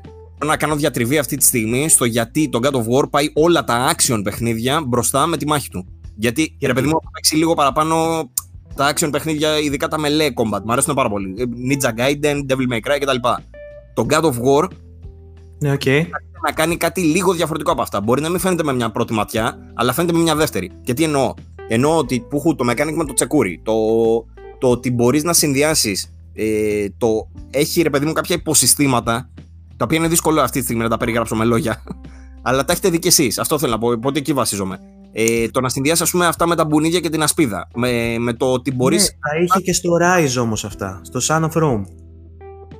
Όχι, φυσικά και δεν τα έχεις στο Rise Son of Rome. Στο Rise. Είχε, ναι, είχε, είχε συνδυασμούς που έκανες, ξέρω εγώ, με την ασπίδα και μετά πάταγες συγκεκριμένο άλλο κουμπί, ξέρω εγώ, και έκανες κόμπο με το σπαθί και είχε, με, εί- είχε, είχε παρόμοια mechanics. Ήταν, είναι μοναδικά του God of War, αλλά δεν είναι, δεν είναι παρθενογένεση. Όχι, δεν, είναι- δεν έχει καμία σχέση. Το ένα είναι ένα δέντρο με 10 διακλαδώσεις, το άλλο είναι 10 δέντρα με 500 διακλαδώσεις. Είναι τέτοια, τέτοιο το εύρος. Γιατί αυτό που μπορείς να κάνεις, Οκ. για παράδειγμα, είναι. Να σου δώσω ένα παράδειγμα. Μπορείς ε, ένα boss να το αντιμετωπίσεις είτε χτίζοντας από πριν τα RPG στοιχεία, γιατί έβαλε και αυτό το στοιχείο, είτε χτίζοντας τα RPG στοιχεία σου ώστε να είσαι περισσότερος σε άμυνα και να χρησιμοποιείς μακρινές επιθέσεις με τη μαγεία και με το να χρησιμοποιήσει ξέρω εγώ, τα δύο διαμάντια πάνω στο τσεκούρι που κάνουν δύο συγκεκριμένες επιθέσεις, οι οποίες εστιάζουν περισσότερο ξέρω εγώ, σε αυτό που λέει και καλά περιοχή, area, area ε, attacks, για παράδειγμα. Ε, για να είσαι πιο πολύ καλυμμένος και να παίζεις πιο safe, ή μπορείς και εγώ, ρε παιδί μου, να πας full attack. Ε, έχει τέλος πάντων το εύρος της στρατηγικής που μπορείς να αναπτύξεις από μόνος σου, σύμφωνα με τα κομμάτια της στολής σου, σύμφωνα με τα στατιστικά σου, σύμφωνα με, το, με τον τρόπο που παίζεις, σύμφωνα με τις ειδικές κινήσεις που έχεις επιλέξει ή που έχεις ξεκλειδώσει. Ε, για να okay. παίξεις. Είναι, είναι, είναι, είναι χαοτικό. Είναι χάος. Ε, παρένθεση. Παρένθεση. Παύλο, ε, καλώ όρισε στον κόσμο των RPG. Το λέω έχοντας χάσει, ξέρω εγώ, σε μια μάχη 50 φορές και πάω την 51η χρησιμοποιώντας όντως διαφορετική σκέψη και διαφορετική τακτική και βλέπω ότι βγαίνει όντως πιο εύκολα. Το οποίο ξαναλέω, σημαίνει... ξαναλέω. Παύλο, καλώ όρισε στον κόσμο των RPG. Το οποίο σημαίνει ότι όχι μόνο το παιχνίδι, ρε παιδί μου, είναι σωστά δομημένο. Δεν είναι μόνο αυτό. Είναι ότι όλα τα στοιχεία που έχει καταφέρει να σου δώσει την επιλογή να κάνεις δένουν τόσο καλά μεταξύ τους που σου λέει τελικά ότι μόνος σου θα βρεις τη λύση. Και σε αφήνει να το ε, Witcher έχεις παίξει. Έλα, ρε Βαγγελιά, σε μεγαμότο. Ναι, δεν έχει σχέση με αυτό το πράγμα. Τώρα σου αναφέρω πολύ συγκεκριμένα πάνω στη μάχη. Γιατί η μάχη έχει διάφορα σενάρια, ρε παιδί μου. Δηλαδή μπορεί να σου παρουσιάσει. OK, okay, ναι, όλα τα RPG το έχουν αυτό. Να σου παρουσιάσει έναν εχθρό ο οποίος μπορεί να μην σε αφήνει ε, να στον φοράει ασάλιωτα και μπορεί να σου δώσει άλλους οι οποίοι δεν πέφτουν με τίποτα, αλλά είναι τέτοια. Ε, έχει στοιχεία RPG, ρε παιδί, το καταλαβαίνω αυτό που λες. Δεν θέλει να εστιάσω τόσο πολύ σε αυτό, όσο στο γεγονός ότι μιλάμε για action παιχνίδι. Γιατί πάνω στη μάχη γίνονται όλα αυτά. Ε, Αυτές οι αποφάσεις δεν είναι μόνο ότι χρειάζεται από πριν να είσαι στρατηγικά προετοιμασμένος, χρειάζεται και εκείνη την ώρα πάνω στη μάχη να καταλάβεις τι πρέπει να κάνεις και πώς πρέπει να παίξεις τον κάθε αντίπαλο. Σε αυτό το σημείο, τον God of War όχι μόνο ξεπέρασε τον εαυτό του, ξεπέρασε και κάθε άλλο παιχνίδι του είδους. Γιατί τα άλλα παιχνίδια σου θα σου παρουσιάσουν δύο-τρεις διαφορετικούς εχθρούς. Είναι τα κλασικά στερεότυπα που είναι ο Brute, είναι το υπτάμενος, είναι ο ξέρω εγώ, πιο ε, αδύναμος που τον παίρνει, τον πετά, τον κάνεις ό,τι θες. Το God of War κατάφερε και έβαλε layers πάνω σε όλα αυτά ώστε να φτιάξει μια τραγικά πολύπλοκη δομή. Το οποίο ξαναλέω, το βλέπεις. Ναι, αυτό είναι θέμα. Όταν πέσει σε μεγάλη δυσκολία. Το God of War τελειοποίησε αυτά που βλέπουμε σε παιχνίδια του είδους. Αυτό θέλω να πω εγώ. Αλλά το Red Dead Redemption έκανε πράγματα που έκανε το Red Dead Redemption μόνο. Ε, αν ήταν να βάλω για καινοτομίες God of War και το πώς προχώρησε μπροστά τη βιομηχανία, ναι, μεν θα έβαζα τη μάχη γιατί όντως εμφάνισε πραγματάκια σε δεύτερο επίπεδο, όπως είπα και πριν. Ε, που, που, που, που δεν έχουν κάνει αλλάξεων παιχνίδια. Αλλά σίγουρα κάποιοι θα διαφωνούσαν μαζί μου, ξέρω εγώ, γιατί για παράδειγμα βγήκε το νέο Devil May Cry, το οποίο όμως είναι πολύ πιο ίδιο με τα παλιά, ρε παιδί μου, σε σχέση όμως με το σύστημα που χρησιμοποιεί το God of War. Γιατί το God of War όντως προσπάθησε να χρησιμοποιήσει ένα τελείως διαφορετικό σύστημα, ένα πιο φυσικό σύστημα, πιο intuitive σύστημα. Δηλαδή αυτό με το τσεκούρι και τις λεπίδες και ταυτόχρονα το, αυτό που χρησιμοποιείς στις μπουνιές είναι πιο intuitive σε σχέση με το να έχεις ένα σπαθί και να πατάς το τετράγωνο και να βαράς. Είναι πιο intuitive από την άποψη πια ότι σου δίνει και την αίσθηση μαζί με τη δόνηση. Τέλος πάντων, είναι ένα ολοκληρωμένο σύστημα διαφορετικό όμως. Δεν, θα, ε, ε, δεν διαφωνώ καθόλου με αυτά που Συμφωνούμε, απλά δεν είμαστε το ίδιο ενθουσιασμένοι. Θα έλεγα ότι το God of War όμως προχώρησε τη βιομηχανία για αυτό το πράγμα. Το God of War προχώρησε τη βιομηχανία ε, και ο βασικός ο λόγος που το αγαπάω είναι γιατί θεωρώ πάρα πολύ δύσκολο αυτό που έλεγα πριν για το sequel. Το γεγονός ότι κατάφεραν, το πήραν και το έκαναν πετυχημένα, να το αλλάξουν τόσο και να το βγάλουν με τη μορφή που είναι, ε, είναι ένας άθλος. Και να ενσωματώσουν μέσα και όλα τα στοιχεία που πήρε και ο Balrog και να. Δεν ξέρω, έχετε δει και το ντοκιμαντέρ που έχει βγει μια μισή ώρα που είναι; Ναι. Έχει, έχει μέσα πράγματα ρε παιδί που σε κάνει λεπτομέρειες που να αγαπάς όλο και λίγο περισσότερο το παιχνίδι. Για ποιο λόγο ξέρω εγώ επέλεξαν τον, ε, ε τον διαφορετικό κράτος, για ποιο λόγο επέλεξαν το συγκεκριμένο το παιδί, πώς τι χημία είχαν μεταξύ τους; Όλα αυτά τα πραγματάκια δέσανε σε ένα σύνολο το οποίο εντάξει, έχω παράπονα σίγουρα, αλλά είναι ελάχιστα, απείρο ελάχιστα. Οπότε φτάνω στο σημείο, ρε παιδί μου, αντί να συνεχίσω να εκθιάζω το God of War κτλ. Επειδή και το Red Dead θεωρώ ότι είναι διαμάντι αυτής της γενιάς, θα ήθελα να σας κάνω μια ερώτηση για να βγει μια πιο ειλικρινής κουβέντα και να μην βγει τόσο fanboyιστική, όπως φαίνεται να είναι ως τώρα. Ε, θα αναφέρω πρώτα εγώ και θα ήθελα μετά να μου απαντήσετε κι εσείς. Η ερώτηση είναι η εξής. Ποια είναι το, το πιο καλό στοιχείο του κάθε παιχνιδιού και ποιο το πιο κακό στοιχείο που θεωρεί ο καθένας μας για το κάθε παιχνίδι; Θα ξεκινήσω εγώ λέγοντας το εξής. Το God of War θεωρώ ότι παρόλα όσα έκανε και με τη σκηνοθεσία, με τις καινοτομίες που έκανε στη σκηνοθεσία, που δεν έχουμε ξαναδεί τέτοιο πράγμα σε παιχνίδι, με το one take, ας πούμε, που έχει την κάμερα από πίσω του όλη την ώρα καθ' όλη τη διάρκεια του παιχνιδιού, το οποίο είναι τραγικά δύσκολο άμα κάτσεις να το αναλύσεις πώς έγινε. Ε, θεωρώ ότι τα ενία σε αυτό παίρνει όχι μόνο η φύση του που είναι το soft reboot, το οποίο ανέφερα και πριν ότι μου άρεσε πάρα πολύ, αλλά η μάχη. Δηλαδή, όλα αυτά που προσπάθησα να λύσω τώρα είναι η μάχη. Αυτό το πράγμα που είναι και η ουσία του God of War, δεν μπορώ να σας ε, κάνω να αισθανθείτε πόσο ταιριαστό είναι το ότι ένα παιχνίδι σαν τον God of War καταφέρνει με τη μάχη του, που είναι το κομβικό του σημείο, να είναι το top σημείο του. Και πάλι. Οπότε ρε παιδί μου, αυτό θεωρώ ότι είναι το top σημείο για τον God of War. Το πιο κακό του σημείο, ένα μάλλον κακό του σημείο που θεωρώ ότι θα μπορούσε να βελτιωθεί, είναι το γεγονός. Μιλάω τώρα για τη συνολική εμπειρία που αποκόμισα, έτσι. Δεν ε, αναφέρω. Πώς να το πω, δεν αναφέρω κάποιο αμυγός τεχνικό σημείο. Ε, από την εμπειρία αυτό που μου έλειψε είναι ότι δεν ένιωσα αυτό που ένιωσα με τα προηγούμενα God of War ε, όσον αφορά τα boss fights. Στα προηγούμενα God of War είχα δει μια μάχη Ποσειδώνα, είχα δει μια ε, μάχη ξέρω εγώ με τον Άτλαντα που με είχαν, και είχα, που με είχαν κάνει και είχα κλάσει πατάτες. Αυτή τη φορά, σε αυτό τον God of War, το ένιωσα μόνο μια φορά στη μάχη με τον Δράκο. Στις υπόλοιπες, ναι. απλά, OK, okay, πέφτουν τρελά μπουκετίδια, τα καλύτερα που έχω δει, αλλά δεν υπάρχει το μέγεθος της επικότητας που έχω δει σε άλλα. Παρά μόνο όταν ερχόντουσαν οι δράκοι. Ε, Παρ' όλα αυτά, ακόμα και το, το τελευταίο boss fight, ρε παιδί μου, που υπάρχει πάλι ένας γίγαντας από πάνω σου, πάλι spoiler alert, ε, δεν το ένιωσα το μέγεθος της επικότητας σε τέτοιο βαθμό. Ε, θα, νομίζω ότι χρειάζομαι κάτι παραπάνω. Νομίζω αυτό μου έλειψε. Δηλαδή, στα boss fights να προσθέσουν μια ε, διαφορετική πινελιά. Για παράδειγμα, είχε πάρα πολλά. Ε, Πώς λέγονται, πάρα πολλούς γίγαντες αυτούς που κουβαλάνε την κολόνα. Με διαφορετικά είδη και διαφορετικές επιθέσεις, OK. Αλλά το είπαν και οι ίδιοι δηλαδή ότι δεν είχαν χρόνο να προσθέσουν άλλα boss fights γιατί παίρνουν πάρα πολύ χρόνο τα boss fights. Αλλά νομίζω είναι αυτό που όταν δω στον God of War το 2 θα πάρει το, το 11 στα 10, ας πούμε. Ε, αυτά είναι τα, τα στοιχεία, το καλό και το κακό του God of War. Όσον αφορά το Red Dead, το πιο καλό του στοιχείο είναι αυτό που αναφέρατε κι εσείς, το γεγονός δηλαδή ότι μπορείς να πας σε ένα φύλλο δέντρου και να παίξεις μαζί του. Μπορείς να πας σε ένα κόκκο σκόνης και να δεις τι έχουν κάνει οι, οι developers ξέρω με αυτό το πράγμα. Μπορείς να ταξιδέψεις σε ένα τυχαίο σιδηροδρομικό σταθμό και να πετύχεις κάποιο γνωστό σου που θα σου πει μια ιστορία για μια αποστολή ξέρω εγώ που ήσουν πριν 10 ώρες. Αυτά τα πράγματα είναι ασύλληπτα. Όταν προσπαθείς να καταλάβεις δηλαδή τον όγκο αυτού του πράγματος, του πόσο καλά συνδεδεμένα είναι όλα τα επιμέρους στοιχεία μεταξύ τους, συνειδητοποιείς ότι οι τύποι έχουν κάτσει και έχουν φτιάξει ένα πραγματικό κόσμο. Η, η Rockstar, for all we know, μπορεί να έχει φτιάξει και το δικό μας κόσμο, ξέρω εγώ, που ζούμε. Είναι τέτοιο το επίπεδο της τεχνικής αρτιότητας που έχουν καταφέρει να φτάσουν οι τύποι με το επίπεδο της συνδεσιμότητας. Όσον αφορά το open world στοιχείο, έτσι. Ε, και το πιο κακό στοιχείο του είναι αυτό που ανέφερα πριν. Δηλαδή ότι το, το δυστυχώς αυτό που μου έμεινε μετά από τις. Τρα, τράβαγε πάρα πολύ το Red Dead. Δηλαδή οι 100 ώρες ήταν. Ναι, μεν τις ευχαριστιόμουν, αλλά θα ήθελα να έχω ε, στο 20ωρο, ξέρω εγώ, ή στο 50ωρο κάποια επιμέρους τέλη να πω. Κάποια κομβικά σημεία τα οποία θα μου δίνανε κάποιο τέλος, κάποιο κάποια δικαίωση, ρε παιδί μου, λίγο πιο πριν.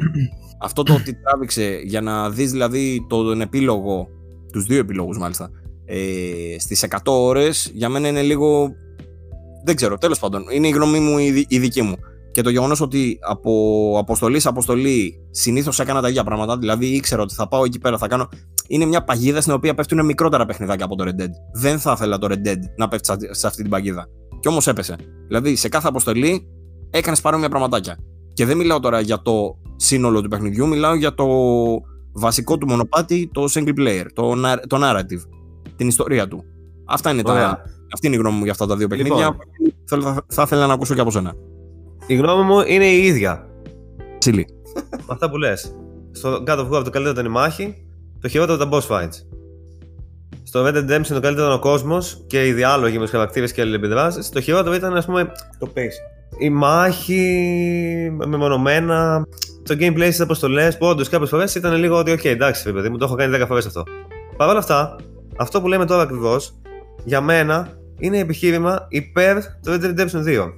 Γιατί θεωρώ πολύ πιο σημαντικό αυτό που έκανε στο open world και στο πώς ένταξε την ιστορία και τους χαρακτήρες και τους διαλόγους και όλο αυτό το πράγμα στο open world και στον κόσμο του, πώς έφτιαξε ένα αληθινό κόσμο, παρά τη μάχη η οποία στο God of War ήταν το καλύτερο στοιχείο του. Δηλαδή θεωρώ ότι το καλύτερο στοιχείο του Red Dead Redemption πάει πιο μπροστά την όλη φάση από ότι το καλύτερο στοιχείο του God of War. Αυτό εννοώ. Ότι καταρχάς ε, ξεπερνάει και το είδος. Γιατί αυτά που έκανε το Red Dead Redemption 2 θα τα δούμε σε πολλά είδη. γενικά και θα χρησιμοποιηθούν σε όλα βασικά τα είδη, γιατί όλα open world είναι πλέον ουσιαστικά. Ενώ το God of War έκανε την άψογη μάχη, πήγε όντως μπροστά τη, τη μάχη και το action κομμάτι και όλα αυτά. Αλλά για μένα είναι πιο σημαντικό το επίτευγμα του Red Dead Redemption με τον κόσμο που έφτιαξε από ότι του God of War. Αυτό θέλω να πω. Βάγκο; Ε, εγώ συμφωνώ με αυτά που είπες. Δεν έχω να... Ε, δεν έχω κάποιο αντιεπιχείρημα σε αυτά που λες. Δηλαδή, συμφωνώ ότι το gameplay του God of War ήταν ας πούμε το δυνατό του χαρτί. Ε, δεν ήμουνα τόσο sold ε, με την ιστορία σε όλη τη διάρκεια. Ε, νομίζω ότι είχε κάποια κλισέ αφηγηματικά ε, που θα μπορούσε να τα έχει αποφύγει. Δεν αναφερθήκαμε καθόλου στη μεταγλώτη στην ελληνική που είχε, ναι. η οποία ήταν λίγο cringy αλλά καλώς υπήρχε. Μακάρι όλα τα παιχνίδια να είχαν μεταγλωτήσεις. Ε, γενικότερα είναι ένα παιχνίδι... Πώς να το πω... Είναι, είναι πραγματικά καλό παιχνίδι, ρε παιδί μου. Είναι από αυτά τα παιχνίδια που δύσκολα βρίσκεις σοβαρά αρνητικά να πεις, αλλά ταυτόχρονα είναι ένα παιχνίδι το οποίο δεν με ενθουσίασε ώστε να πω ότι είναι ό,τι καλύτερο έχω δει και δεν θα το θυμάμαι για πάντα κτλ. Δηλαδή με το, με το ίδιο επιχείρημα που πες και εσύ πριν, ότι σου έχουν μείνει κάποια πράγματα, μου έχουν μείνει λιγότερα πράγματα από το God of War να θυμάμαι από το playthrough που είχα σε σχέση με το Red Dead Redemption. Ακόμα δηλαδή και με αυτό το, ε, με αυτή τη δυναμική που είχε η παρουσία του κράτος με όλο το μύθο που είχε χτίσει κτλ. Ακόμα και με αυτές τις δύο-τρεις σκηνές που τις θυμάμαι γιατί ήταν πολύ βαριές και πολύ ωραίες ας πούμε, πολύ έτσι, σημαντικές. Το υπόλοιπο παιχνίδι το θυμάμαι απλά σαν ένα έτσι, ενδιαφέρον, απολαυστικό ε, action adventure ας πούμε. Δεν το θυμάμαι καν σαν ένα RPG όσο το θυμάσαι εσύ. Που, ε, που είπες ότι έχει όλο αυτό το εύρος στις κινήσεις και στο... Δεν μου έχουν μείνει τόσο πολύ τα ε, RPG στοιχεία του. Από την άλλη το Red Dead Redemption σε όλους τους τομείς και νομίζω ήμουν πολύ... Ε, το υπερανέλησα πριν δεν χρειάζεται να ξαναναφερθώ σε όλα αυτά τα σημεία. Για όλους τους λόγους που ανέλησα πριν, θεωρώ ότι είναι πολύ σημαντικό παιχνίδι για τη βιομηχανία. Πάει μπροστά το gender του. Ε, και σίγουρα είναι το παιχνίδι που θα θυμάμαι από αυτή τη γενιά. Δηλαδή, άμα με ρωτήσεις σε λίγα χρόνια τι θυμάσαι από αυτή τη γενιά του PlayStation 4 και του Xbox One, θα, θα έχω να λέω για το Red Dead Redemption. Για το God of War ενδεχομένως να βγει ένα άλλο God of War, ένα sequel ας πούμε και να μου το σβήσει. Αυτό εννοώ. Δηλαδή δεν είναι κάτι που θα το θυμάμαι για πάντα. Ε, αυτά εγώ ε, ε, επιμένω στην άποψη που έχω. Θεωρώ ότι τα βραβεία έπρεπε να πάνε τα γκότι στο Red Dead Redemption. Απίστευτο παιχνίδι, πολύ καλό το God of War. Θεωρώ όμως ότι υπερεκτιμήθηκε λίγο στις βραβεύσεις. Να ρωτήσω, αγαπημένη στιγμή μέσα από το παιχνίδι Red Dead και God of War. Ε, νομίζω θα γίνει πολύ spoiler οι κουβέντες άμα. Δεν τα έχουν παίξει ήδη. Αν δεν τα έχουν παίξει, ας κλείσουν την εκπομπή εδώ πέρα. ναι. Ε, Οκ. Λοιπόν, ε, από τις πιο ωραίες στιγμές ε, στο Red Dead Redemption 2 ήταν όταν μαθαίνει ο Άρθουρ ότι έχει φυματίωση. Ισχύει. Ε, αυτό το struggle, το ψυχολογικό. Όλο από εκεί και μετά. Από εκεί και μετά αλλάζει το ύφος του ναι, παιχνιδιού ναι, ναι. Ε, κατακόρυφα, που αρχίζει και αρρωσταίνει τέλος πάντων. Πάει spoiler Αλλά... για αυτό. Ενδεχομένως να μου χάλασε όντως μια από τις καλύτερες εμπειρίες του παιχνιδιού. Το ήξερε ήδη. Πάει spoiler. Oh. πολύ κακό. Ε, δηλαδή, άλλο να μάθεις ότι πεθαίνει, ξέρω εγώ, ναι, και ναι. άλλο να μάθεις ότι αρρωσταίνει. Ότι πεθαίνει το περιμένει. Το περι... θα, θα μπορούσε όμως να έχει ένα λυτρωτικό τέλος, ας πούμε, που να είναι. να πει ναι. Αχ, ηρέμησα. Με το τέλος του Άρθουρ δεν ηρέμησα, και αυτό είναι το γαμάτο, γιατί δεν ήταν ουσιαστικά ήρωας, ήταν αντιήρωα. Mm. Ήταν ένας άνθρωπος ο οποίος έζησε μέσα στην παρανομία, ο οποίος έκανε κακή ζωή, άσχετα με το πόσο καλό ή κακό τον είχες κάνει εσύ και αν ε, είχε ηθική κτλ. Ήταν στο βάθος όμως outlaw, έκανε κακά πράγματα στη ζωή του, είχε αποδεχτεί το ότι είναι κακός και είχε βάλει στην, ε, ε, στο moral, ε, στη ζυγαριά, την ηθική, της ζυγαριά της ηθικής μάλλον που είχε μέσα του, είχε βάλει τις προτεραιότητες του και είχε την ιεραρχία του πολύ on point ας πούμε. Οπότε αυτό τον έκανε ήρωα την ίδια στιγμή που τον έκανε αντίρωα. Ήταν ένα ωραίο έτσι blend. Mm. Ε, οπότε η πιο σημαντική στιγμή για μένα ήταν εκεί που μαθαίνει ότι είναι άρρωστος, που γίνεται αυτό το twist και αλλάζει το παιχνίδι.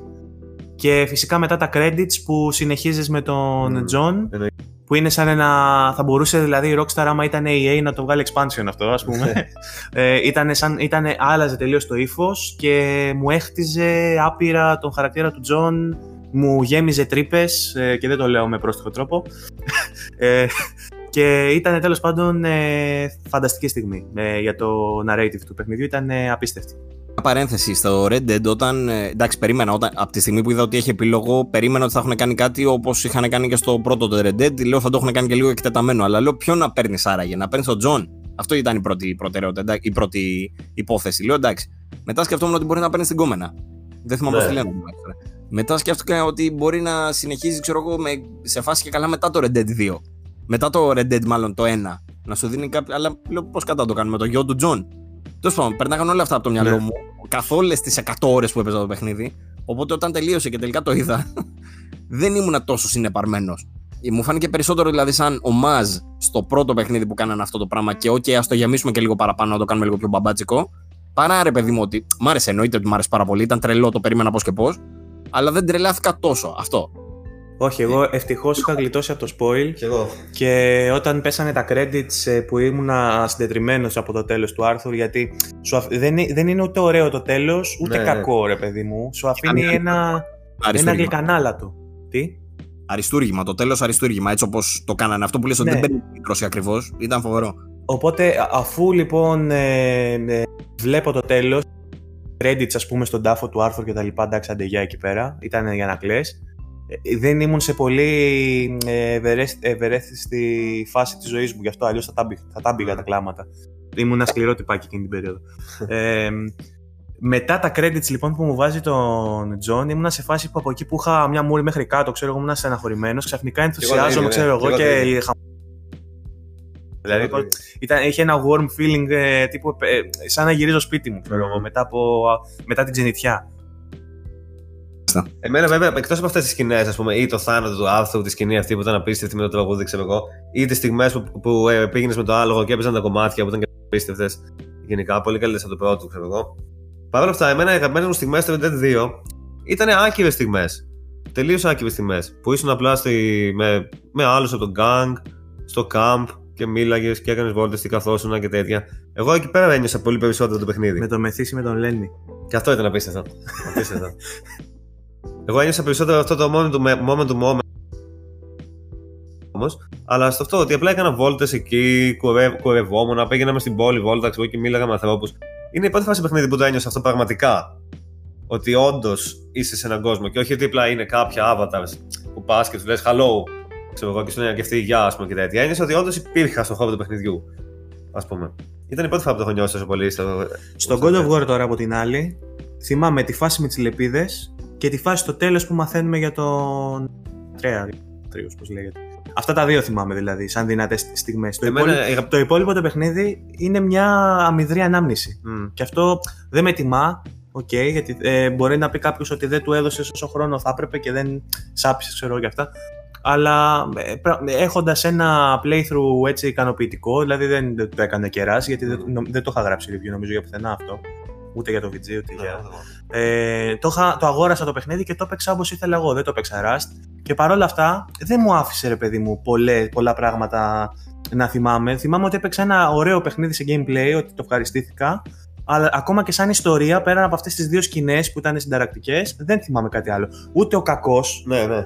το boss, το main δηλαδή, το, Όχι. το τελικό, δεν ήταν κάτι συναρπαστικό, Όχι, δεν τρελάθηκα. Εγώ Ε, θυμάμαι πολύ στιγμές gameplay, όχι σε ένα ναι, ναι, θυμάμαι δηλαδή ωραίες μάχες. Εγώ θυμάμαι για παράδειγμα το καράβι στον αέρα. Ναι. Αυτό μου έχει μείνει η σκηνή με το καράβι στον αέρα που έκανε στις πολεμούσε. Μου έχει μείνει που μπήκες με τη βάρκα μέσα στο Serpent. ναι. Και μου έχει μείνει πάρα πολύ μια μάχη η οποία μου άρεσε πάρα πολύ. Με- Και μια μάχη που πάρα πολλοί δεν συμφωνούν μαζί μου. Δεν ξέρω, εμένα μου άρεσε πάρα πολύ η μάχη με τους δύο τους τύπους, του ξανθούς. ναι. Μου άρεσε πάρα πολύ αυτή η Και μάχη. εμένα μου άρεσε. Εκεί ωραία. πέρα που ήσουν με την ασπίδα και κάνανε γύρω-γύρω και έκανε σαν. Αυτό ήταν απίστευτο. Εμένα μου άρεσε πάρα πολύ η Ήταν ατμόσφαιρα τα της αδέρφια, μάχης. ξέρω Ναι, εγώ, ναι. και πεθαίνει το ένα και μετά σε κυνηγάει. Αυτή το ήταν η άλλο. αγαπημένη μου μάχη μέσα κάτω από αυτό. Η αγαπημένη μου μάχη. Και σκηνοθετικά και στο- στα μοτίβα της μάχης, όλα μου άρεσε απίστευτα. Ναι. Οκ. Αυτό θυμάμαι περισσότερο. Αυτά εμείς. Ε, κακό στοιχείο God of War; Αυτό στο έθεσα πριν. Σου είπα ότι ε, Λέω, πέραν. ας πούμε- Ναι, καλά, ναι. Έχω, έχω μείνει μισή ώρα πίσω περίπου. ε, Έχει μείνει μισή ώρα πίσω. να αναφέρω Όχι. και τα, τα σημεία που μου άρεσαν ήταν το. Εντάξει, ναι, οι λεπίδες. Εντάξει, είναι το, αυτό το που λέει στο τέλος με, το, με την αποκάλυψη για τον Ατρέα. Ε, τώρα που το ξανά παίζα, μία από τις αγαπημένες μου στιγμές, βασικά ένας από τους αγαπημένους μου χαρακτήρες ever είναι ο Μιμήρ. Ο οποίος μου αρέσει πάρα πολύ, όχι Πολύ μόνο ωραία, που του έχουν βάλει. Είναι όλα αυτά που λέει ρε παιδί μου. Κάθε φορά που ανοίγει το στόμα του, χαίρομαι γιατί αισθάνομαι ότι θα πει κάτι ενδιαφέρον. Αυτό μου αρέσει πάρα πολύ. Ε, Μμ. από τις ε, και εννοείται και μάχες πάρα πολλές. Ειδικά τώρα σας λέω, μιλάμε, έχω λιώσει τις τελευταίες εβδομάδες Προσπαθώ και παίζω λίγο λίγο Που έλεγα ότι θα τερματίσω στην άδειά μου Assassin's Creed και τέτοια τίποτα. Κλείσουμε τον God of War. Ε, ναι, ρε φίλε, γιατί κολλάω σε μια μάχη, ξέρω εγώ, δύο ώρες, τρεις για παράδειγμα. Αλλά είναι, είναι τσίτα, είναι το Υποθέτω ευχαριστώ. πας για Platinum. Το έχω κάνει ήδη Platinum, δεν έχει τρόφι Γιατί, γιατί. παίζεις ακόμα.